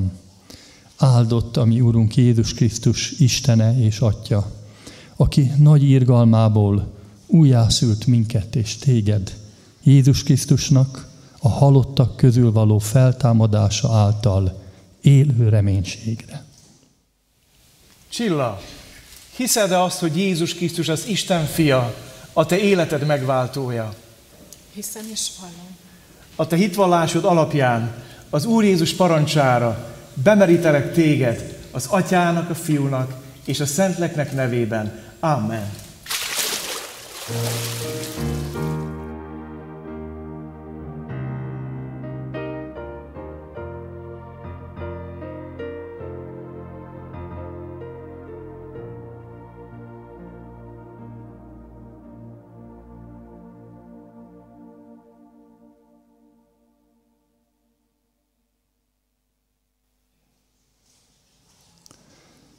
Lea a 2 Korintus 5-ben van megírva.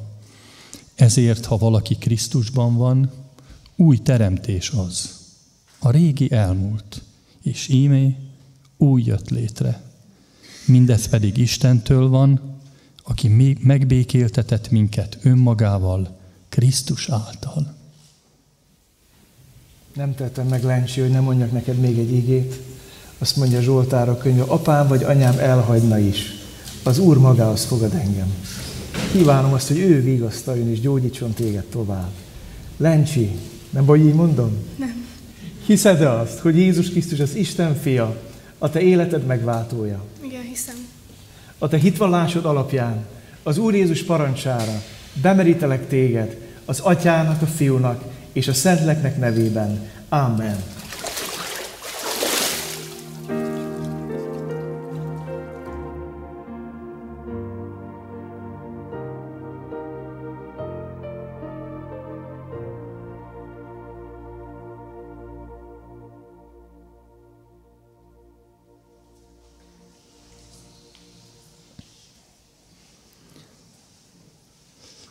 Izabella igéje a Galata 2.20. Krisztussal együtt keresztre vagyok feszítve. Többé tehát nem én élek, hanem Krisztus él bennem.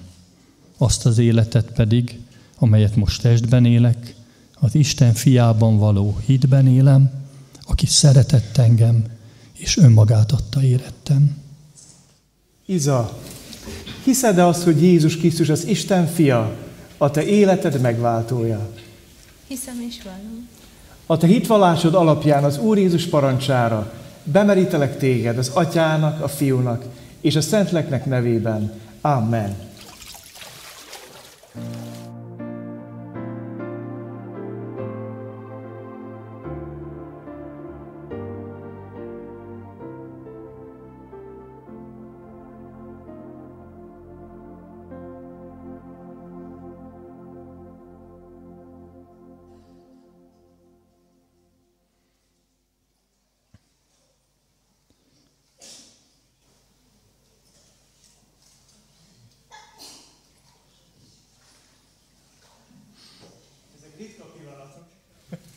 Amikor férj és feleség együtt ér meg. Hát ez egy akkora ajándék és csoda.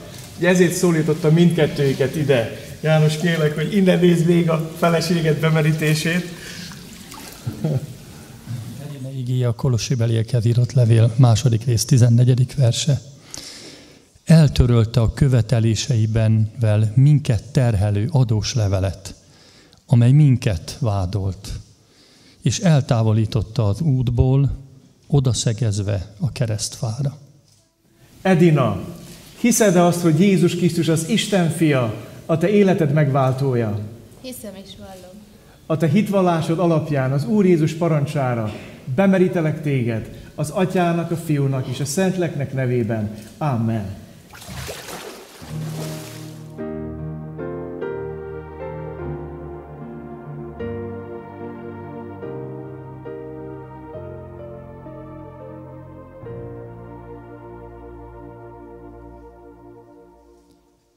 János igéje, Jeremiás 17, 7, 8.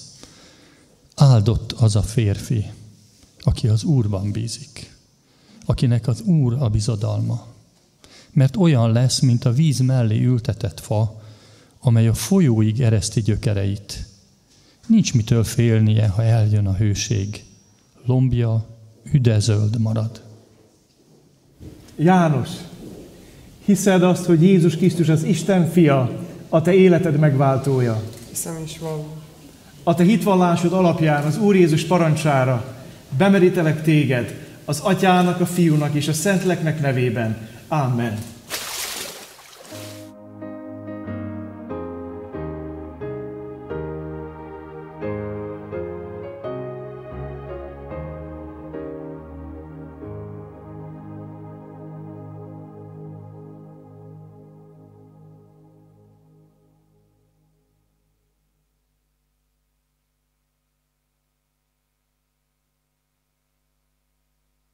Zoltán igéje az 1 Korintus 16-ban van megírva. Vigyázzatok, álljatok meg a hitben, legyetek férfiak, legyetek erősek. minden dolgotok szeretetben menjen végbe. Zoltán, hiszed azt, hogy Jézus Krisztus az Isten fia, a te életed megváltója? Hiszem és vallom. A te hitvallásod alapján az Úr Jézus parancsára bemerítelek téged az atyának, a fiúnak és a szentleknek nevében. Amen.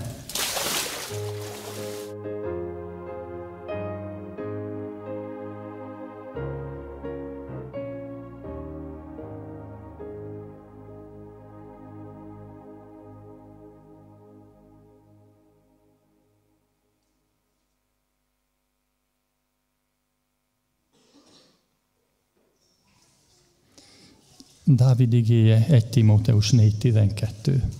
Senki a te ifjúságodat megnevesse, hanem légy példa a hívőknek a beszédben, a magaviseletben, a szeretetben, a lélekben, a hitben és a tisztaságban. Ezt kívánjuk, Dávid, hogy sokan sorakozzanak utánad ide, a csoportodból, a gyülekezetünkből. Dávid, hiszed azt, hogy Jézus Krisztus az Isten fia, a te életed megváltója. Igen, hiszem. A te hitvallásod alapján az Úr Jézus parancsára bemerítelek téged az atyának, a fiúnak és a szentleknek nevében. Amen.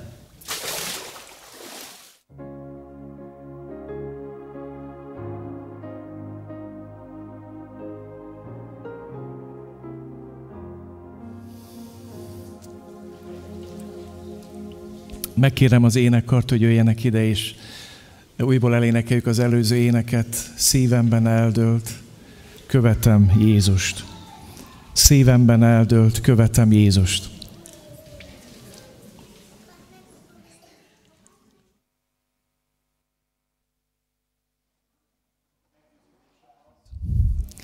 Hogy Isten szólt hozzád. Szólt hozzád, miközben őt imádtuk és dicsőítettük. Szólt hozzád a tanúság tételek alatt szólt hozzád az ígértés alatt, és azt mondta, hogy akarom, tisztulj meg. Azt mondta ma neked az Isten, hogy nem javítgatni akarja az életedet. Újjá akar téged teremteni. Azt szeretné, hogy igaz legyen, hogy légy Krisztusban, a régi múljon el, és legyen újjá minden. Nem tudom, hányan vagytok itt úgy, hogy Isten szólt hozzátok és beszélt hozzátok. Itt vannak üresen ezek a székek, ahol ültek a testvéreim. Hadd mondjam azt, hogy ez az ének többször el lesz énekelve. És az éneklat hívogatlak benneteket megtérésre, Krisztus követésre. Mondd te is azt, szívemben eldőlt, követem Jézust. Nincs visszaút, nincs visszaút. Álljunk fel, és úgy énekeljük ezt az éneket. Hadd mondjam, akár a karzaton vagy, akár a szomszédteremben, a kivetítőn nézed, az ifjúsági térben, ha Isten szólt ma hozzád, és hív Jézus a követésére, ha eleged van a bűneidből, ha eleged van a bűnnek a dagonyázásából, ha érzed azt, hogy szükséged van az újjáteremtésére Istennek, akkor gyere az ének alatt. Gyere ide előre, és ülj le ezekre az üres székekre, amik itt vannak az első sorban. És kérem az előjárókat, hogy gyertek és imádkozzatok azokkal és azokért, akik előre jöttek.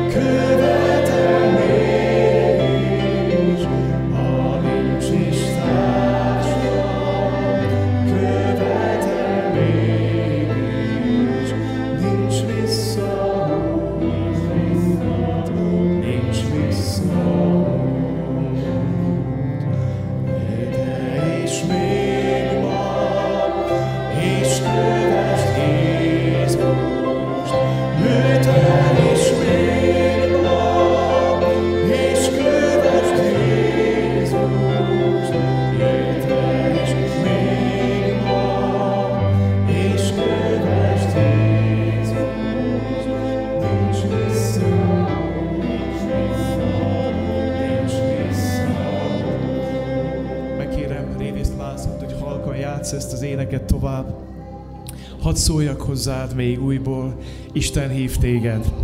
Mi gátol meg téged? A félelem, a szégyenérzet.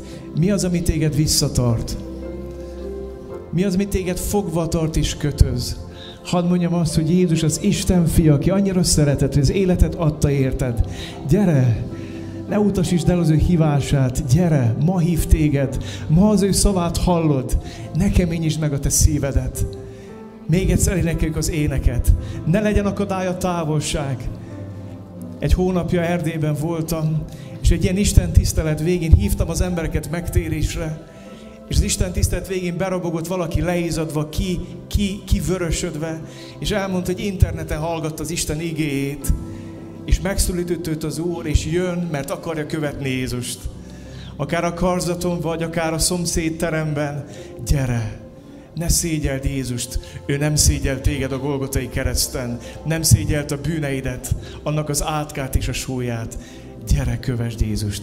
Még egyszer énekeljük, és aki szeretne jönni, jöjjön. Jöjjön.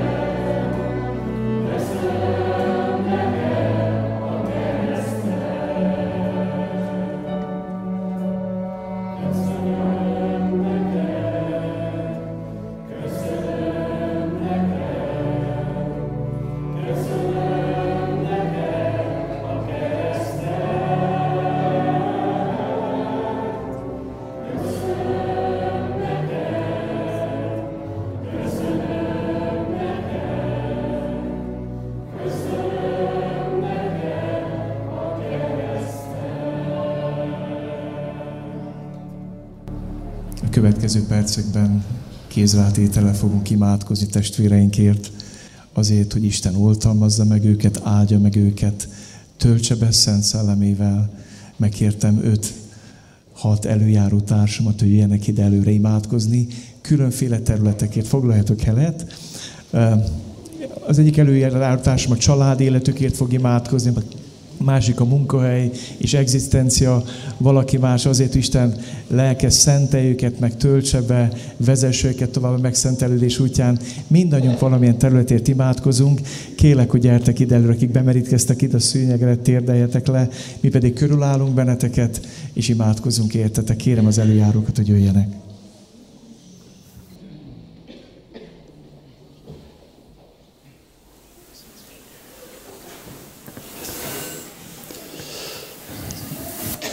Drága mennyi édesatyánk, köszönjük a Te kegyelmedet, köszönjük azt, hogy elküldted a mi testvéreink életébe is a megígért szent lelkedet.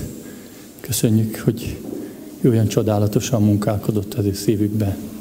Köszönjük, hogy rájuk nehezítetted, Urunk, az ő bűneiket. De köszönöm, hogy rögtön ott voltál azzal a vigasztalással, hogy Te elvetted azokat, az Úr Jézus keresztjén. Köszönöm neked, Uram, hogy Te így munkálkodsz, és köszönöm azt, hogy kérhetjük, hogy tölts ki rájuk a Te szent lelkedet. Kérünk, hogy a Te lelked, a szeretet lelke legyen az ő életükbe. Tudjanak szeretettel a lélek gyümölcseit teremni. Tudják a jóságot, a türelmet, a békességet, az örömet hordozni és hirdetni amerre járnak. Kérlek, hogy áld meg őket azzal, hogy tudják elmondani, ahogy ma elmondták, azt, hogy mit tettél velük. Tedd őket bátor bizonyságtevővé, és tudják ők a te lelked gyümölcseit teremni egész életük során. Amen.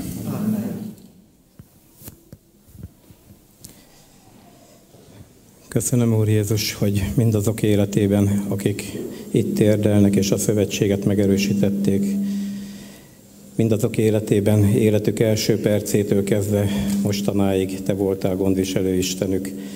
Köszönjük, hogy ezt a gondviselést az ő szükségeik szerint, a Te jó tetszésed szerint betöltötted. Köszönjük azt, hogy Te adtál kimenekülést, menedéket a nehézségekből, a próbákból is. Köszönjük azt, hogy most veled új életet kezdenek, és kérjük azt, hogy ebben az új életben legyen valóság, az az igazság, hogy akinek Isten az első helyen van az életében, minden más helyére kerül. Hadd kerüljenek helyére így mindazok az anyagi jellegű dolgok, ami az ember életében előadódik. Hadd kerüljenek megfelelő helyre a te tetszésed szerint, mindazok a kérdések, amik egzisztenciájukkal kapcsolatosak, a pénzügyekkel kapcsolatosak. Hadd legyen mindennapi gyakorlat az ő életükben, hogy tőled kérjenek tanácsot mindezekben a kérdésben, vezetést, irányítást, hadd tudjanak rád figyelni, és a te tanácsodat, a te útmutatásodat megtartani, annak engedelmeskedni. Köszönjük azt, hogy egy aggodalmaskodásmentes életre hívod őket. Köszönjük azt, hogy te azt ígéred, hogy és azt kéred, azt tanácsolod, hogy ne aggodalmaskodjanak a holnap felől, a felől, hogy mit tegyenek, mivel ruházkodjanak, mert te tudod az ő szükségeiket. Kérünk, rendelt ki az ő számukra az anyagi jellegű dolgokat a te tetszésed szerint, és kérünk adjat, hogy hálásak legyenek érte, hogy mindazt, amit kapnak, tudják, hogy mindenük, ami van, tőled van, és ami az ő szükségleteiken felül te adod nekik, azt tudják jó sáfárként hasznosítani. Köszönjük, hogy meghallgatod imánkat. Amen. Amen. Úr Jézus, köszönöm neked azt, hogy te azért jöttél, hogy megszabaduljunk a bűneinktől, megszabaduljunk a megkötözöttségeinktől. Azért jöttél, Uram, hogy gyógyíts minket, hogy gyógyítsd a, a mi testünket, lelkünket, szellemünket, és köszönöm, hogy azért is jöttél, Uram, hogy gyógyítsd a kapcsolatainkat. Köszönöm, Uram, hogy, hogy Te megáldasz minket, és Te boldog kapcsolatokat akarsz a mi életünkben. Így imádkozom a testvéreinkét, hogy, hogy, hogy te áld meg őket, mint férj, mint feleséget, te áld meg őket, mint anyákat, mint gyermekeket, mint barátot, mint munkatársat, Uram. Áld meg az ő kapcsolataikat. Ad, hogy ott, ahol vannak és ahogy vannak, úgy tudjanak élni, Uram, hogy téged bemutassanak, hogy, hogy a te hatalmad világítson az ő életükben, hogy akik mellette vannak, azok hagyd tudják látni, Uram, hogy te hatalmas Isten vagy. Kélek azokét, akik párt keresnek, akik még házasság előtt vannak, Uram, hogy te áld meg ezt a keresést. Te ad, Uram, hogy hozzáillő társuk legyen az életükben. Te ad, Uram, hogy hogy együtt tudjanak a családukat téged dicsérni, Uram, mert te, te adtál nekik társat, és te adsz nekik majd gyermeket is. Kérlek, Uram, hogy így áld meg őket, mindannyiunkat, és, és add, Uram, hogy, hogy a kapcsolatainkkal is téged tudjunk dicsérni a te szent nevedért. Amen. Úr Jézus Krisztus, azért magasztalunk téged, mert minden ember életébe elhelyeztél képességeket, és most azért könyörgünk és kérünk, hogy az ő szabad akaratukból az irántad való hűség és szeretet jeleként ezt a képességet tudják az oltárodra tenni. És kérlek, hogy ez az, ez az ajándék, amit az életükbe adtál, hadd legyen olyan, ami téged dicsőít. Kérünk azokért a lelki ajándékokért is, amely emberben nem teremhet meg, amely, amely csak a te szent szellemed által épülhet be az ő szívükbe, az ő életükbe. Kérlek, hogy, hogy hatalmasan, szükség szerint gazdagon áld meg őket ezekkel a lelki ajándékokkal, hogy gyakorolják a Te dicsőségedre. Azért is kérünk, Úr Jézus Krisztus, hogy mindezzel a Te hatalmad, a Te dicsőséged legyen nagyjá, hogy az ő szolgálataikban, akár a gyülekezetben, akár a családban, akár a munkájukban, kapcsolataikban, bárhol szolgálnak, mindig neked tegyék, mindig feléd fordulva végezzék azt, amit Te rájuk bízol hűségesen. Kérlek, hogy ezt a szolgálatot így terjesz ki az életükbe, és mutasd meg a konkrét feladatukat, a konkrét szolgálatukat itt a gyülekezetben is. Köszönjük, Szentlélek, hogy te kiválóan elrendezed és megszervezed ezt gyülekezettünk életében és a testvéreink életében egyaránt, és már most áldunk azokért az áldásokért, amelyek ezek a szolgálatok útján lehetnek a mieink. Magasztalunk téged, Jézus, mindezért. Amen. Jó Istenem, köszönöm azt, hogy testvéreink az Úr Jézus vérén keresztül rendezték veled a kapcsolatukat, és mennyei édesatyjuk vagy. Köszönöm, Uram, hogy új kapcsolatokat, barátokat, testvéreket és áldásokat adsz ezután is nekik. Kérlek arra, hogy vezesd őket abban a te szent lelked által, és adj bölcs tanácsadókat, akik ebben tanácsot adunk, vagy adnak, Sámuelt is áld meg, hogy azokba a csoportokba találjanak, ahol a helyük van, és tudjanak örömmel, boldogan és a te dicsőségedre részt venni és élni ezekkel a csodálatos áldásokkal, amit kaphatunk egy csoportba. Köszönöm a gyülekezetben lévő csoportokat, és köszönöm, Uram, hogy vezetni fogod őket ebben, és mutatod az utat, és köszönöm, hogy erősödni fognak ezekben a csoportokban, és köszönöm, hogy viszik oda azt, amit tőled kaptak, hogy ők is erősítsék ezeket a csoportokat. Köszönöm, Úr Jézus. Amen. Amen. Áldott légy mennyi édesatyánk, hogy Jézus Krisztusban ajándékba kaptuk őket. Köszönjük úgy hogy Te vagy az egyháznak az alapja és a záróköve. Te vagy a kizárólagos tulajdonosa. Alázattal kérünk. Te mondtad azt, hogy Te szentlegbe és tűzbe meríted be azokat, akik hozzád jönnek. Kérünk most téged, Úr Jézus, hogy merítsd be őket teljes a te lelkedbe. A vigasztalás, az erő, a szeretet és a józanság lelkébe. Áradsz ki rájuk a szent lelkedet. Add, hogy tudjunk jó testvéreik lenni, és add, hogy a gyülekezetünk egy jó otthona legyen az ő életüknek. És tedd őket gyümölcs termővé a te dicsőségedre. Add, hogy tudjanak az imádság emberei lenni, az imádat emberei lenni, az íg emberei lenni, és a bátor tanúságtétel emberei lenni. Drága bemerítkezők, Áldjon meg téged az Úr, és őrizzen meg téged. Ragyogtassád orcát az Úr, és könyörön te rajtad. Fordítsa az Úr az orcát te rád, és adjon nektek békességet. Amen. Álljatok fel, és az énekar egy áldást fog énekelni, megvárjuk itt.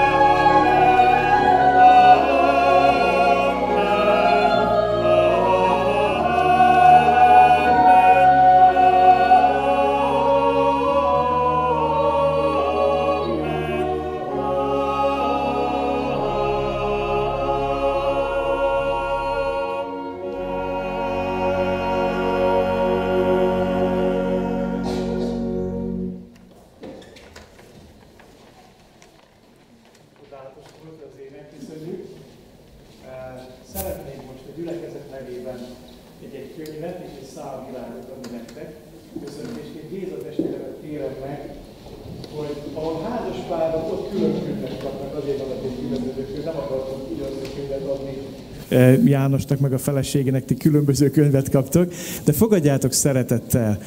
Azt mondom nektek, ezt a könyvet elolvassátok, megjön az étvágyatok az imádkozáshoz. Az imádság emberei lesznek a gyülekezetünkben, és ennek nagyon örülünk. Megkérek itt néhány fiatalt, hogy a szálvirágot is adja nektek át, jó?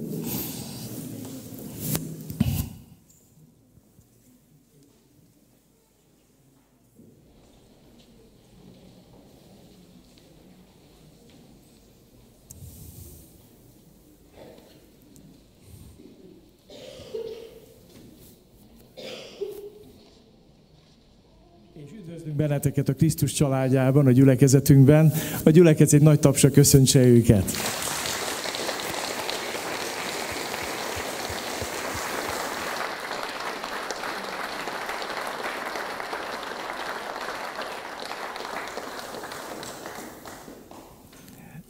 szívből örvendünk nektek, és hadd mondjam azt, hogy van még egy egyéni köszöntés. Szegedről van itt egy csapat, akik szeretnék egy énekkel köszönteni bemerítkezőket, különös tekintette a Leát, mert a Leá baráti köréből érkeztek ide, úgyhogy kérlek, hogy készítek elő itt, a, míg átadjuk az ajándékokat.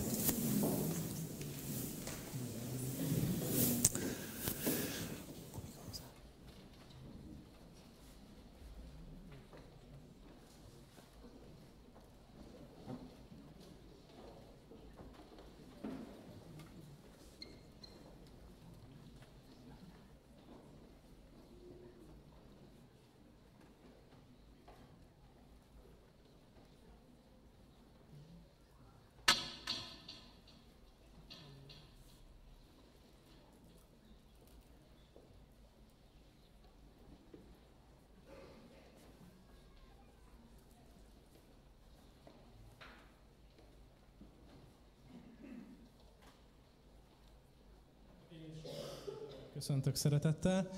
Um, aki nem ismer, Davis Dani vagyok, és csak annyi a kötődésem, hogy a, az én húgom most merítkezett be, és őt is, és minden bemerítkezőt szeretnénk köszönteni egy dallal.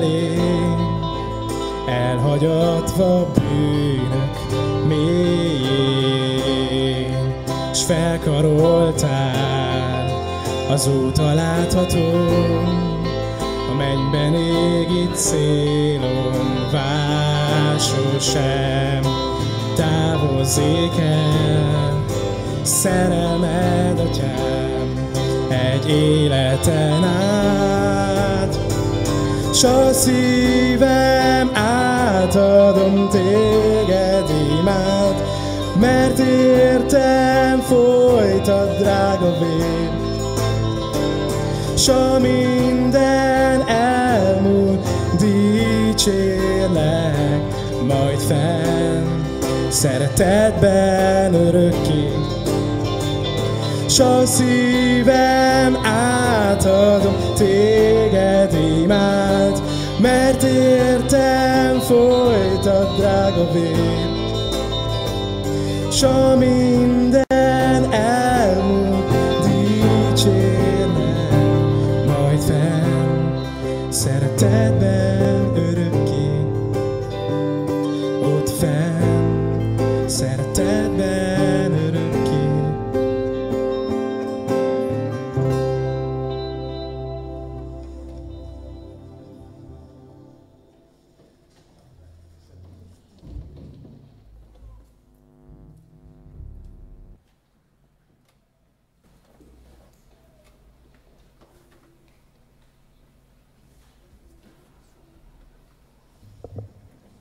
Bizonyára nem vagytok ilyen hosszú istentisztekhez szokva, de jó hírem van, hogy már a vége lesz, lesz egy záró énekünk, és utána áldást kérünk az ebédre. Hadd mondjak néhány technikai dolgot.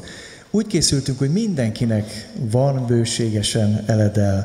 Az alaksorban van megterítve ilyen svéd asztalos módon, ott az ember vesz egy tányért, megpakolja, és gyönyörű szép udvarunk van. A Jóisten megáldott minket áldott kertészekkel is, mert meglátjátok, hogy olyan szép udvarunk van, hogy kimegyünk a szaunából egy kicsit levegőzni. Tehát hadd biztassak mindenkit, hogy ne menjetek haza, gyertek, maradjatok itt, főleg akik eljöttetek a, a szeretteitek bemerítésére, örvendjetek velük együtt, és fogadjátok szeretett a gyülekezetünknek a, a vendégszeretetét.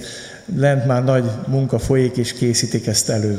Még annyit szeretnék mondani, ha azok, akik előre jöttetek, és akik vágytok Jézus követni, most pénteken 6 órától lesz az első barátkozókor, amit elejétől indítok. Délelőtt, délután 6 órától, és Olán Zoli barátom szokta tartani délelőtt 9, 8 órától, hogyha van olyan, aki nem tud délután jönni, hanem csak délelőtt. Tehát hadd kínáljuk fel ezt a lehetőséget, az Istent keressük biblióráját. Ezzel erre jártak a mi testvéreink is. Istent keressük biblióráját, tehát péntek reggel 8 órától és este 6 órától, ha valakit Isten hív, jöjjön. Ha ne talán úgy vagy itt, hogy nem mertél előre jönni, mert, mert gátlásosabb voltál, úgy, úgy hív az Isten, szólít téged, de, de féltél erről jönni, akkor bátorítlak, hogy gyere el az Isten keresünk bibliórájára.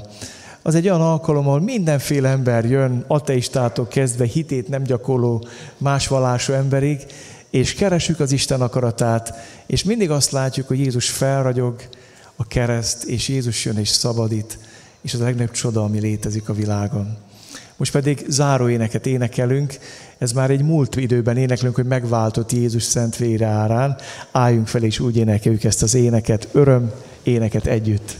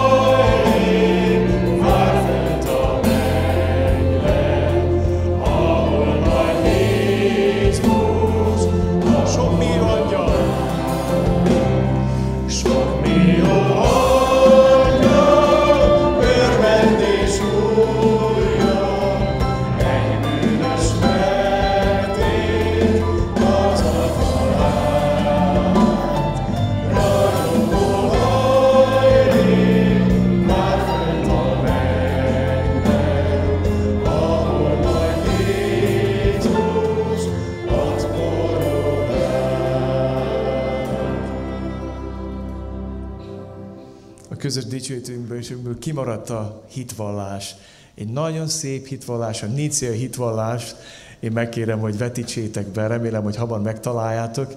Elmondjuk együtt, és áldást kérünk az ebédre, és mi, mi kikeresik a testvéreim ezt a hitvallást, hadd köszönje meg Barnabást, hogy osztoztál az örömünkbe, eljöttél közénk. Az Úr áldjon meg téged, és használjon tovább Pécelen, és üdvözlők a péceli testvéreinket. Gyertek mondjuk egy szívvel és lélekkel. Hiszek az egy Istenben, a mindenható atyában, aki teremtője mennek és földnek, minden láthatónak és láthatatlannak. Hiszek az egy Úr Jézus Krisztusban, Isten egyszülött fiában, aki az atyától született minden idő előtt, Isten az Istentől, világosság a világosságtól, valóságos Isten a valóságos Istentől született, nem teremtetett. Egy lényegű az atyával, és általa lett minden, aki értünk emberekért és üdvösségünkért leszállt a mennyből. Testet öltött a Szentlegtől Szűz Máriában, és emberré lett. Értünk keresztre feszítetett Poncius Pilátus alatt, kihalált szenvedett és eltemettetett.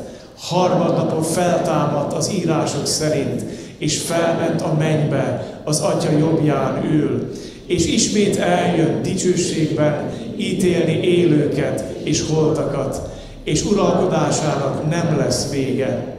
Hiszek a Szentlélekben, az Úrban és megelevenítőben, aki az Atyától jön, akit az Atyával és a Fiúval együtt imádunk és dicsőítünk, aki proféták által szólt. Hiszem az egy szent, egyetemes apostoli egyházat, vallom az egy keresztséget a bűnök bocsánatára, várom a halottak feltámadását és az eljövendő örök életet. Amen. Mennyi atyánk, dicsőtünk és magasztalunk mindazért a jóért, amivel megáldottál. Dicsőtünk és magasztalunk a bemerítkezőkért, a szeretteikért, a barátaikért, a rokonaikért, akik eljöttek velük együtt ünnepelni és örülni.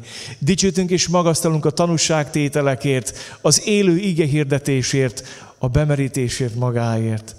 És dicsőtünk és magasztalunk azokért, akiket ma hívtál el a te követésedbe, akik előre jöttek, vagy akik ott a padsorok között döntöttek a szívükben. Urunk, kérjük, hogy áld még mindannyiunk életét, és kérünk most áldást az eledelünkre, az asztal közösségünkre. Jövel Jézus, légy vendégünk, áld meg, amit adtál nékünk. Amen. Jó étvágyat mindenkinek. Az Úr áldjon beleteket.